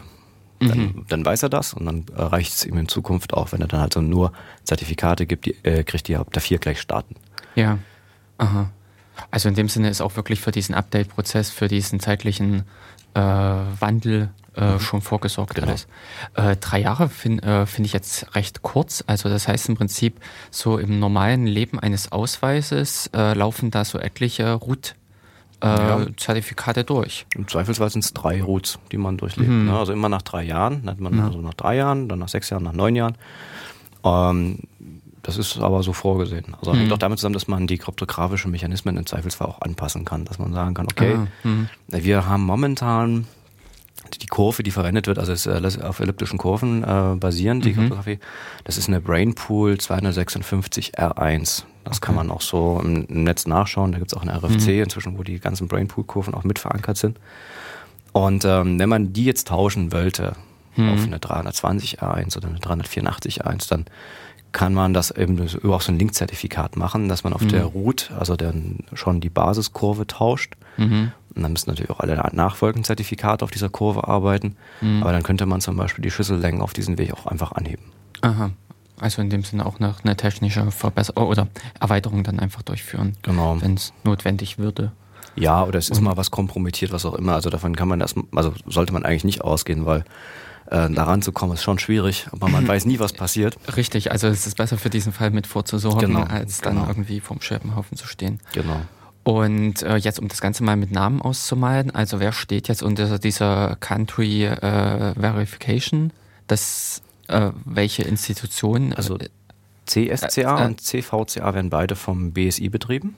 Aha. Also das Bundesamt mhm. für Sicherheitsinformationstechnik, äh, ist eine obere Bundesbehörde, steht unterhalb mhm. vom Bundesinnenministerium, ist halt dafür zuständig, äh, dort also dafür zu sorgen, dass dann solche Zertifikate da sind, ja, mhm. und ähm, auch dann entsprechend solche Berechtigungs-CAs, also gibt es ähm, momentan drei. Die erste war die Bundesdruckerei. Mhm. Ähm, kurz danach kam dann die Seintrust an den Markt, das ist also von mhm. der Post das Trust Center und dann kam jetzt noch die T-Systems mit dazu. Mhm. Und das BSI prüft dann eben halt, also erstmal diese äh, Unternehmen, ob die als Berechtigungs-CA geeignet sind. Mhm. Ja, dann braucht man also schon erste Zertifizierung und dann ein Trust Center, also ein stark evaluiertes mhm. Rechenzentrum und so weiter und so fort. Und die stehen dann in direkten Kontakt mit denen und geben denen dann jeweils drei Monate gültige Berechtigungs-CA-Zertifikate. Mhm. Ja, also das ist dann so der, der erste Schritt. Und ab dem Punkt ist das BSI dann eigentlich raus. Dann ähm, ist es so, wenn der Dienstanbieter vom Bundesverwaltungsamt da äh, sein Okay gekriegt hat und dann seine Bescheidnummer für ein Berechtigungszertifikat mhm. bekommt, geht er damit zu einer der CAs, gibt die Bescheidnummer an und dann stellen die das Terminal-Zertifikat aus. Mhm. umgedreht auf der anderen Seite ist es so, dass also bei der ähm, Country seiner CA, das ist genauso, gibt es momentan noch nur einen Hersteller, die Bundesdruckerei ist alleiniger mhm. Produzent für den Ausweis. Mhm. Es ist auch so, dass das BSI im Prinzip sagt, okay, also wir unterschreiben euch jetzt diesen, diese Dokument seiner CA und ihr macht dann damit die Dokumente. Mhm. Also da ist dann bei der Document seiner Seite ist es eigentlich egal, was man da für Laufzeiten verwendet, weil das wird sowieso wieder live gegen Ketten geprüft. Das heißt, die EID-Server kriegen jeweils von den Berechtigungs-CAs, die dahinter stehen, die ganzen Informationen, mhm. ähm, welche Dokumente sind gültig. Und ähm, können dann eben halt da auch verifizieren, selbst wenn man da jetzt mal auch mal kürzer was austauschen würde, wäre da nicht schlimm, weil man das im selben Moment sozusagen auch rüberschieben mhm. kann. Da ist das auch eher organisatorisch, wenn man da sagt, okay, so und so viele Jahre gilt das. Und dann ähnlich ist es auch mit den sogenannten Sperrmerkmalen. Das ist auch relativ interessant, wenn man seinen Ausweis halt zum Beispiel verloren hat oder es ist halt kaputt etc., aber mhm. wäre theoretisch noch im Gültigkeitszeitraum, dann wird er gesperrt. Und ähm, das funktioniert so, dass ähm, durch die Kommune, also entweder darüber oder man hat das äh, Sperrpasswort oder äh, aus mhm. dem PIN-Brief, dann kann man auch anrufen, sagt dann den Namen etc. durch und sagt, also das Sperrpasswort ist das. Dann wird aus bestimmten Angaben wird dann ein, ein Hash berechnet, das ist der Sperrhash. Mhm. Der geht dann ans Bundesverwaltungsamt, was wiederum für die Vorhaltung von der Sperrliste zuständig ist. Mhm. Und dann wird dort der öffentliche Sperrschlüssel für den Ausweis rausgesucht. Mhm. Und der wird dann an die Berechtigungs-CAs verteilt. Mhm. Und was die jetzt machen, die mit diesen öffentlichen Schlüssel, diesen Sperrschlüssel von dem Ausweis, und verrechnen den jeweils mit den privaten Anteilen der Sektorschlüssel, wie wir vorhin schon mal ganz kurz hatten, die in den Berechtigungszertifikaten verankert sind. Und dann fällt da wieder nach so einer Elliptic Curve, die Verhellmann-Operation, also ein, so ein, quasi wie so ein Pseudonym raus. Es ist, funktioniert mhm. ähnlich, sieht mhm. ähnlich aus. Und auch die Berechnung auf Ausweisseite ist äh, identisch, mhm. ähm, bloß es ist ein anderer Schlüssel. Mhm. Also es gibt quasi ja. die Pseudonymfunktion gibt es zweimal, einmal um sich äh, zu authentisieren und einmal um im Prinzip auf so einer Sperrliste vergleichen zu können, ob so ein Dokument eben eigentlich gesperrt worden ist. Und Aha. das funktioniert auch so, dass man selbst durch den Sperrweg nicht ermitteln kann, wer das ist. Also Da kann man auch da keine Spuren über Kreuz zurückschließen, weil ja. dieses Sperrmerkmal ist wieder eindeutig pro Beziehung zwischen Dienstanbieter und äh, Kunde. Hm. Hm. Das bedeutet am Ende, man hat also auf zehn Jahre gesehen, ähm, rein statistisch sechs Millionen gesperrte Ausweise. Hm. Und mal angenommen, man hätte jetzt also einen Kundenstamm, mit dem man tausend solche Sektoren hätte, ja. Also sehr viel tausend Kunden oder es sind 500 Kunden, die zwei Geschäftsvorfälle haben, was auch ja. immer. Dann muss man also eine Datenbank von 1000 mal 600, 6 Milliarden Sperrmerkmalen zu je 32 Byte Länge hm. äh, durchsuchen können und ähm, quasi nach Full Table Scan sagen, also dieses ja. Sperrmerkmal ist nicht dabei. Hm, okay. Und das ist auch so der, der aufwendige Teil bei dem ganzen Betrieb der Infrastruktur. Das braucht natürlich Rechenleistung. Mhm. sowas. Mhm, Aber man hat auch da hinten dran in der Sperrinfrastruktur einen Datenschutz durchgezogen, den man so vorher nicht kannte. Mhm. Also das ist äh, in dem Sinne auch wirklich äh, mit, äh, mit im Sinne des Bürgers geplant wurde. Ja, ja. Dass äh, man jetzt nicht, wie es eben manchmal plakativ äh, gebracht wurde, dass äh, das Ende des Datenschutzes oder der eben nee. der Privatsphäre sei. so ist es nicht. Also ähm, ich kenne ja auch einige Kollegen da beim, beim BSI. Mhm. Ähm, sind viele promovierte Mathematiker dort unterwegs. Mhm. Und die sehen sich wirklich als äh, das BSI ist in der Verantwortung für den Bürger. Also, mhm. ja, also das heißt also, da geht es nicht darum, irgendwie gegen den Bürger irgendwas zu bauen, ja, oder äh, Stimmen aus Berlin behaupten, ja, ja, das äh, würden ja alle nur Staatstrojaner programmieren, das stimmt aber so auch nicht. Sondern es ist tatsächlich so, dass man versucht, eine Infrastruktur zu schaffen, die ähm, ein sehr hohes Maß an, äh, wie gesagt, so einer Pseudonymität oder im Zweifelsfall, wenn man über viele mhm. Pseudonyme regelt, Anonymität halt äh, gewährleistet bei gleichzeitiger Sicherheit, dass man sich gegenseitig vertrauen kann. Ja? Also mhm. wer, ist der, wer ist derjenige, der die Daten auslesen will, also diese Berechtigungszertifikate, mhm. dass ich das angezeigt kriege, ja, das ist tatsächlich jetzt eben halt Lufthansa und niemand anders sonst. Ja.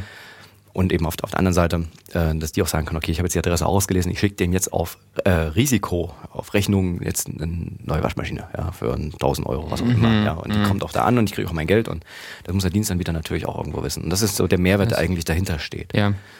Ja, dass man da eine Vertrauensbeziehung über das Netz herstellen kann. Hm, dass das technisch in dem Sinne wirklich äh, gegeben ist. Hm. Ja, und jetzt nochmal zurück zu der Geschichte. Also ich habe im Prinzip mir meine ganzen Zertifikate besorgt, die ich äh, benötige für meine Anwendung. Eigentlich, für eigentlich ist es eins, ja. ja. Ähm, und ähm, dann, wie läuft das Ganze technisch ab? Also da geht jemand hin, legt die Karte auf den ähm, ja, auf den Kartenleser? Das ist ein bisschen komplizierter. Ähm, also das Zertifikat an sich liegt ja mhm. nicht bei dir, sondern das normalerweise sagst du zu einem EID-Service-Provider, das könnte auch die D-Trust sein, das ist eine Tochter der Bundesdruckerei. Mhm. Sagst du, okay, ich möchte EID-Service nutzen. Ja, mhm. Dann sagen die, okay, kostet so und so viel. Und dann werden da Zugangsdaten ausgetauscht, die haben noch eine entsprechende API. Wir haben selber eine Umsetzung für diese API, damit das Ganze ein bisschen einfacher geht. Mhm. Dann kannst du die ansteuern und dann sagst du, okay, ich möchte jetzt einen Ausweis auslesen. Das ist Schritt Nummer eins. Also mhm. was hier, ich möchte in ihr die Sitzung starten, ich will das und das lesen. Mhm. Dann kriegt eine Applikation, ähm, ja, so ein Datenschnitzel zurück, äh, mhm. was du weiterreichst oder eine Applikation weiterreicht an den ERD-Client, der draußen halt beim, beim Anwender ja. ist. Und der weiß daraufhin, zu welchem ERD-Server er sich verbinden muss und wie er das tun muss. Mhm. Ähm, also werden die Protokolle vorgegeben, ja. dann wird noch so eine ERD-Session gleich mitgeliefert, damit dann also auch die sich wiederfinden, wo gehört mhm. der überhaupt hin. Und mhm. dann gibt's da noch so eine Pre-Shared-Key-Komponente, wo man dann so Protokolle fährt wie TLS, RSA, PSK. Das heißt, TLS mhm. kennen ja viele und RSA ist auch klar. Der Server hat also ein mhm. Zertifikat.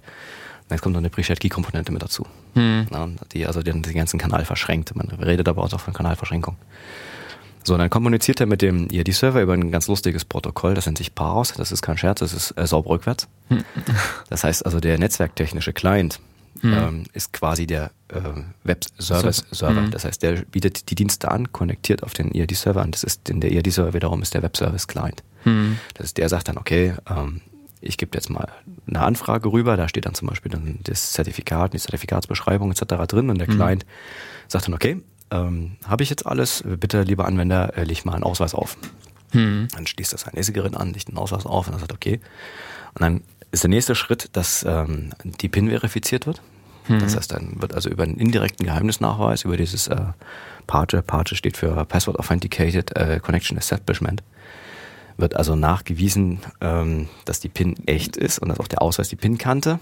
Ja, also mhm. ist beides wichtig, nicht? Dass einfach nur der Ausweis irgendwas akzeptiert, sondern mhm. ähm, dass man auch auf der Client-Seite, also auf der Software-Seite weiß, aha, der wusste das wirklich. ja. wie die PIN ist. Und das man, im selben Moment werden auch noch Schlüssel berechnet, mit denen man über die Funkschnittstelle äh, eine verschlüsselte Kommunikation aufbaut. Aha, das heißt, also selbst ja. wenn man jetzt das ISO 14443, was an sich nicht verschlüsselt ist, ja. mithören würde, daneben mhm. würde man also den, die nächsten Kommandos, die da durchgehen, einfach nicht mehr lesen können, weil die dann natürlich mit AES 128 ja. entsprechend verschlüsselt sind. Und ähm, Barche ist ein komplexeres Protokoll, da sind zwei Elliptic Curve Diffie-Hellman-Operationen drin. Mhm. Und das mhm. Passwort wird im Prinzip übertragen oder nachgewiesen in der Form, dass der Ausweis ganz zu Beginn eine mhm. Nonce schickt. Ja, mhm. so eine Integerzahl, eine große. Ja. Und die ist per AES verschlüsselt. Dann muss man aus dem Passwort, also das PIN, muss man sozusagen ähm, ein, ein Secret, ein, ein Key ableiten, mit mhm. dem man mhm. diese Nonce entschlüsseln kann. Mhm. Dann hat man zwischendrin eine Punktmultiplikation. Okay. ähm, dieser Punkt, den, der heißt dann H, der dann kommt nochmal eine Punktaddition, dann wird nochmal eine elliptische Curve für Hellman gemacht, dann wird Edge Secret berechnet, dann wird darauf ein Hash gebildet mhm. und dann geht das durch eine Schlüsselableitungsfunktion durch.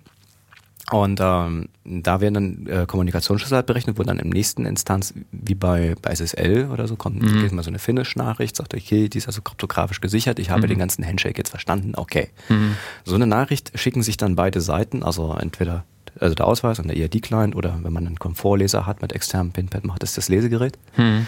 Und dann können beide für sich verifizieren, ah, der kann also nicht nur verschlüsselt mit mir reden, sondern der kann auch bestätigen, dass er die ganze Kommunikation davor oben auch kannte. Das heißt, man kann also Männer Mittelattacken ausschließen und hm. so weiter. Und ähm, es ist niemals irgendwie ein Passwort über die Leitung gegangen. Ne? Hm. Es ist wirklich ja. nur im Prinzip so eine Ableitung reingeflossen, um im Prinzip diesen Schritt äh, zu entschlüsseln. Und durch die Komplexität, die dahinter steht, können also beide Seiten sagen, ja, jeweils wusste man das Passwort und man hat nicht irgendwas akzeptiert. Ja. Ne? Also man an der Stelle eine ganz klare äh, Verbindung. So, und danach hat man also den ersten Schritt getan. Jetzt ist der Ausweis bereit, so eine Terminal Authentication zu machen. Das heißt also, in den Ausweis wären dann die, da wird dann geguckt, welche Root hat der, ja, also welchen Root-Anker mhm. kennt er ja. als letztes.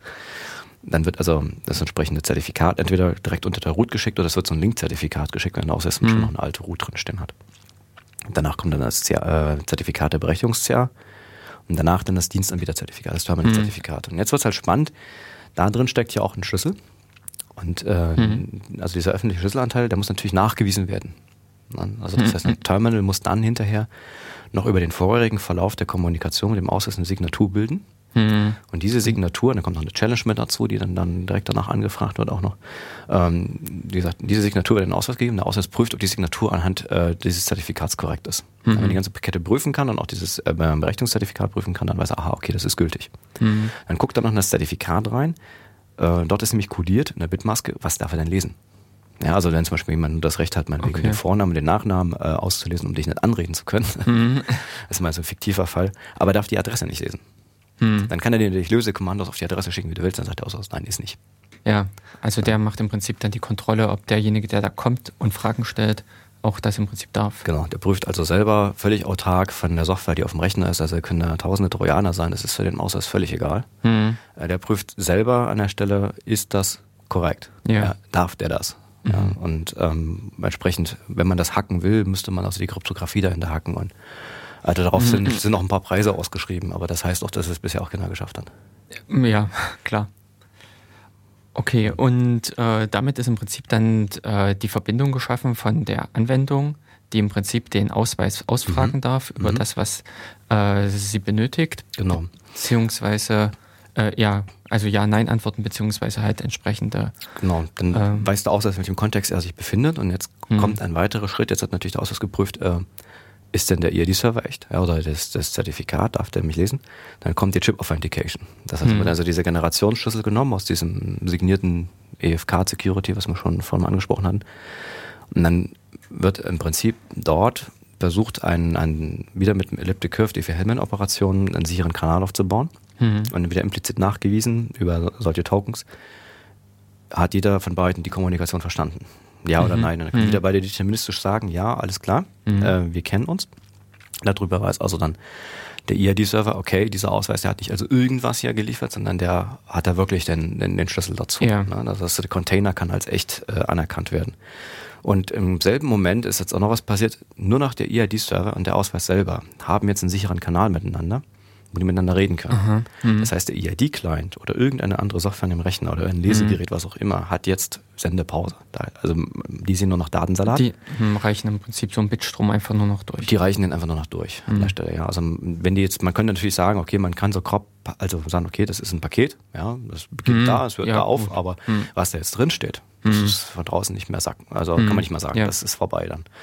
Und ähm, das heißt, er kommuniziert also tatsächlich so ein entsprechender EID-Server, der dann also auch im entsprechenden Rechenzentrum steht und dann auch äh, dort auch äh, entsprechend gesichert ist mit der Karte. Das ist also nicht der Dienstanbieter selber, der das liest. Mhm, mhm. und ähm, dann schickt er danach also Lesekommandos. Das ist im Zweifelsfall, wenn man, wir haben vorhin schon ISO 7816 angesprochen, gibt es das Read Binary. Mhm. Und dann sagt er, okay, Read Binary, dann wird dann entsprechend zum Beispiel Datengruppe 1 wäre äh, die File-ID halt äh, hexadezimal ist die 101, ja. Mhm. Und dann 102, 103, 104. Also die 105 wäre jetzt also der Nachname zum Beispiel.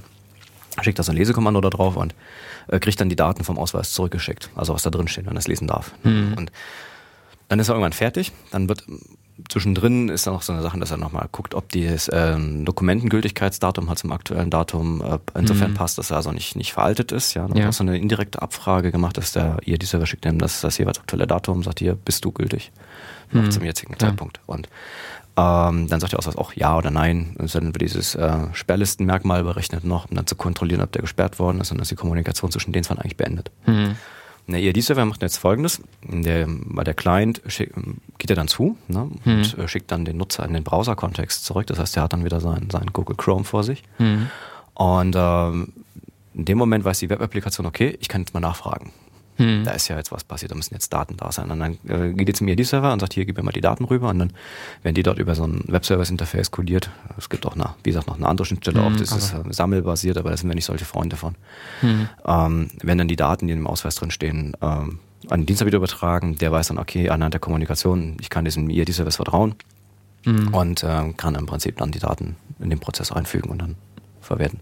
Mhm. Ob das jetzt ein Login gewesen ist oder meinetwegen eine Kundenregistrierung. Ja. Also. ja.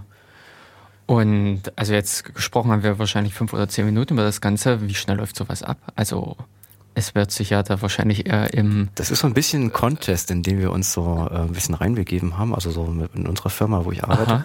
Wir versuchen natürlich die schnellsten zu sein. okay. Es gibt also unterschiedliche Werte. Also es äh, gibt Maschinen, wenn die unter Last stehen, also ein bisschen langsamer. Also idealerweise, wenn man als Nutzer so ein bisschen Gewöhnung an den Prozess hat, hm. Ähm, dann sagen wir so, so, sollte es so in 10, 15 Sekunden durch sein. Oh. Weil man sieht das, weiß, aha, wer ist das? Man, wenn man denjenigen kennt, muss man nicht, nicht zum hundertsten Mal durchlesen, wer ist denn jetzt die äh, zuständige Datenschutzaufsichtsbehörde. Hm. Wenn er natürlich sehr exakt dran geht, dann kann sich das durchlesen, da braucht entsprechend noch länger Zeit, ist klar. Ja, gut. Trotzdem ist es immer sehr empfehlenswert zu gucken, erst nochmal, aha, ist das jetzt, äh, war das jetzt der Otto Online-Shop, war es jetzt Lufthansa, war es mhm. jetzt das Kraftfahrtbundesamt oder was mhm. die Schufa jetzt gerade ja. mit mir geredet hat, ja. Ähm, das wäre schon ganz gut, dann vielleicht nochmal zu kontrollieren, welche Daten wollen die überhaupt lesen. Ist es überhaupt das, was ich da auch freigeben will? Also so ein bisschen Eigenverantwortung ist schon auch wichtig, aber das kriegt man relativ schnell, weil man, der, der hm. Dialog, der Aufbau ist immer gleich. Ja. Das heißt, wenn man einmal weiß, wo das ist, dann ist man, okay, alles klar. Hm. Also ich gehe jetzt auch mal von unserer Applikation aus. Also ich möchte jetzt nicht hier für die äh, allgemein, ja. für die BSI-App sprechen, die äh, oder Open Limit hat die hier entwickelt, äh, die ist hm. ein bisschen langsamer. Ne? Hm. Also die okay. das zerrt sich dann ein bisschen hin. Und ähm, wir machen das ja speziell für einige Banken und Versicherungen, dass wir solche Clients bereitstellen, die dann tragen auch deren Logo dann zum Beispiel und so eine Späßchen. Ja, mhm. Die sind mhm. noch deutlich schlanker, schneller. Und das ist ja das Ziel, eigentlich in zehn Sekunden da durch zu sein, wie gesagt. Mhm. Mhm. Also, dass ich PIN eingeben, klack, weiter und dann macht das Ratatatat, läuft unten so ein Fortschrittsbalken durch hm. und dann ist man eigentlich auch wieder zurück in der entsprechenden Webapplikation. Ja, also in dem Sinne, wenn ich äh, davon ausgehe, dass es um die Adresse oder sowas geht, mhm. bin ich unter Umständen damit schneller, als meine Adressdaten einzutippen. Ja, wenn es eine längere ja. Adresse ist, durchaus, ja. okay, und äh, damit ist im Prinzip dann der Dienstanbieter zu seinen Informationen gekommen und mhm. hat äh, den, äh, den oder beziehungsweise den Kunden damit äh, authentifiziert beziehungsweise genau vor allen Dingen auf einem Niveau was vergleichbar ist mit Postident ne? also er hat ja wirklich dann den Ausweis quasi den geprüft hat ihn mhm. gelesen das ist also im Prinzip dasselbe wenn ich beim Postboten meinen Ausweis vorzeige der kontrolliert nochmal passt das Passbild schreibt nochmal die Ausweisnummer auf und die Adresse etc mhm. das heißt es taugt tatsächlich um online einen Versicherungsvertrag abzuschließen ein Konto zu eröffnen mhm. oder eben halt auch ein Aber eben, weil du jetzt gerade sagst, äh, Ausweisnummer mit dem Vorteil, dass ich im Prinzip nicht meine Ausweisnummer abgebe, sondern nur eine Ausweisnummer speziell für diesen Dienstanbieter. Ja, na, Dienst, Pseudonym, ja, das Pseudonym, ja, aber wenn ich sage, okay, ich möchte eine Postident-Authentisierung äh, haben, dann muss ich ja wissen, wer das ist. Das heißt, ich muss die Personendaten feststellen. Das heißt, in der Regel, ja, das sind die Daten, die ich nehmen kann, um beim Einwohnermeldeamt mhm. zum Beispiel auch jemanden nachzuverfolgen, mhm. falls er Schulden hat, was auch immer. Mhm. Ja. Und dafür brauche ich also Vorname, Nachname, Anschrift und Geburtsdatum. Hm. Ja, das ist also Minimum. Das, also die ja. Daten müsste man, wenn man sagt, ich will ein Postident-ähnliches Verfahren damit machen, dann muss hm. ich diese Daten auslesen. Das hm. geht nicht an, das ist die rechtliche Vorgabe. Ähm, für ein simples Wieder-Einloggen reicht natürlich das Pseudonym, das ist ganz klar. Und ja. weil du es gerade sagst, die Dokumentennummer, mhm. die steht selber nicht im Chip drin. Ach so. Das, das, ist nur noch so ein Verwaltungsaspekt, der im Prinzip dann das Aha. gegenüber das, der, der Passbehörde ja. authentisiert. Aber ja. das ist dann kein, kein Element, was im Chip steht. Aha, okay, also es sind dann wirklich nur noch in dem Chip wirklich die reinen Daten, die Personendaten, genau. die das. Ah, okay, also es gibt nicht die fortlaufende Personenkennzahl. Nee, nee, nee, nee, die gibt es nicht. Also das ist ja auch mit den Ausweisschlüsseln schon kritisiert worden, dass es da hieß, äh, dieser, dieser Chipschlüssel, dass wenn der unique wäre, könnte man anhand des Chipschlüssels halt dann, sag ich mal, die Ausweise auch hm.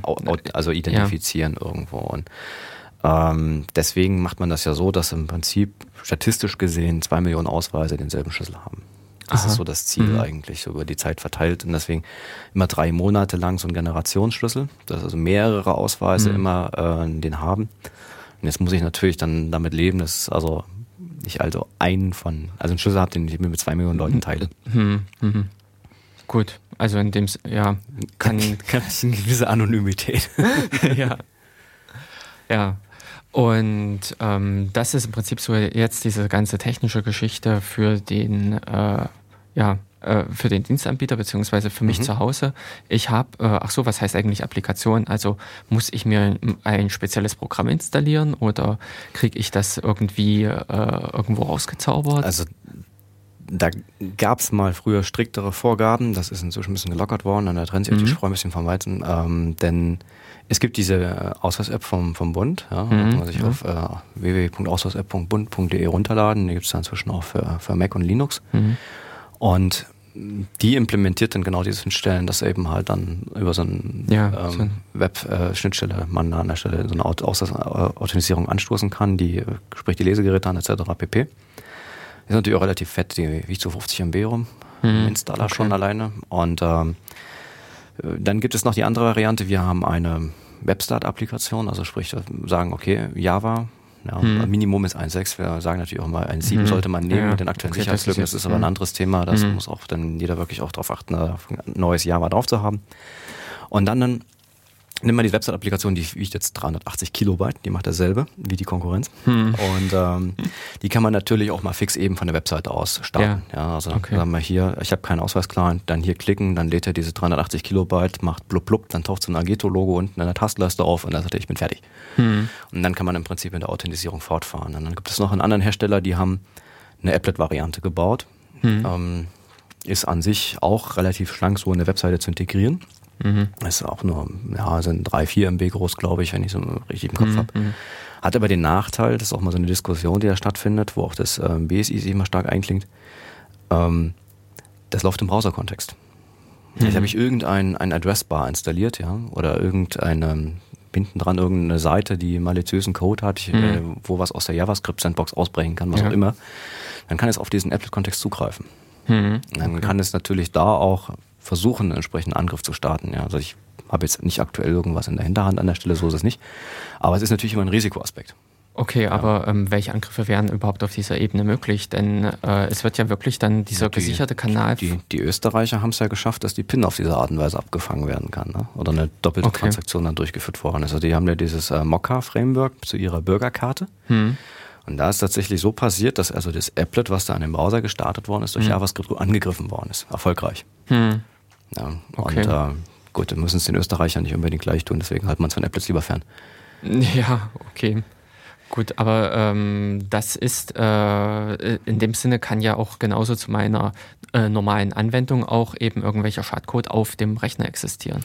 Ja, und da ist es so, das ist ein eigener Prozess. Hm, und in den eigenen Prozess kommt man in der Regel schwieriger rein, als auch als Schadcode in dem Moment. Als wenn man jetzt irgendwo in einem Browser-Kontext wo ich definierte Schnittstellen habe, die ich missbrauchen kann, einfach um auf so ein Applet zuzugreifen, ja, oder da eben halt auch in eine andere Komponente reinzugreifen. Ja, gut. Dann muss man, muss man sich einfach mal anschauen, was, mhm. da, was da geht im Rahmen der ganzen JavaScript-Geschichten innerhalb eines Browsers. Das ist schon relativ fies. Und ähm, bei einem eigenen Prozess ist es so, also unser Code ist so, wenn man sich dann den, den anschaut, ähm, das ganze Ding ist verschlüsselt. Das liegt im RAM auch größtenteils verschlüsselt vor. Das hat eine ganze Reihe von Selbstprüfungsmechanismen. Hm. Das ist also zum Beispiel, ähm, gibt es diese Java Management Instrumentation, da kann hm. man also dann so ein das Tooling-Interface ja. gucken, also wo, welche Klassen werden da geladen, wie ist der hm. Speicher ausgelastet, also das Späßchen. Ähm, wenn so ein Teil läuft, sagt er gleich, und Schuss, mache ich nicht mit. Mhm. Ähm, wenn ein Security Manager läuft, dann wird er weggeschmissen, durch einen eigenen ersetzt. Hm. Äh, akzeptiert also keine, keine fremden Umgebungen an der Stelle. Hm. Also irgendwas, was den, den Client kontrollieren könnte hm. an der Stelle okay. oder beeinflussen könnte, ja, oder ähm, einen Angriff drauf möglich machen könnte. Das wird eben durch Selbstprüfungsmechanismen ausgeschlossen. Hm. Das ist eine ganz wichtige Funktionalität ja, dann auch. Okay. So kann ich dann vor anderen Prozessen mich auch schützen.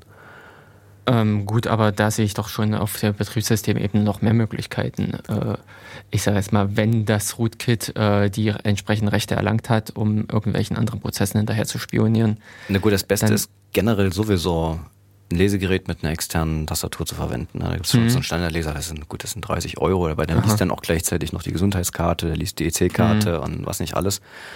Ähm, damit kann man Homebanking machen. Ähm, mhm. Ja, und da, ein Ausweis geht auch.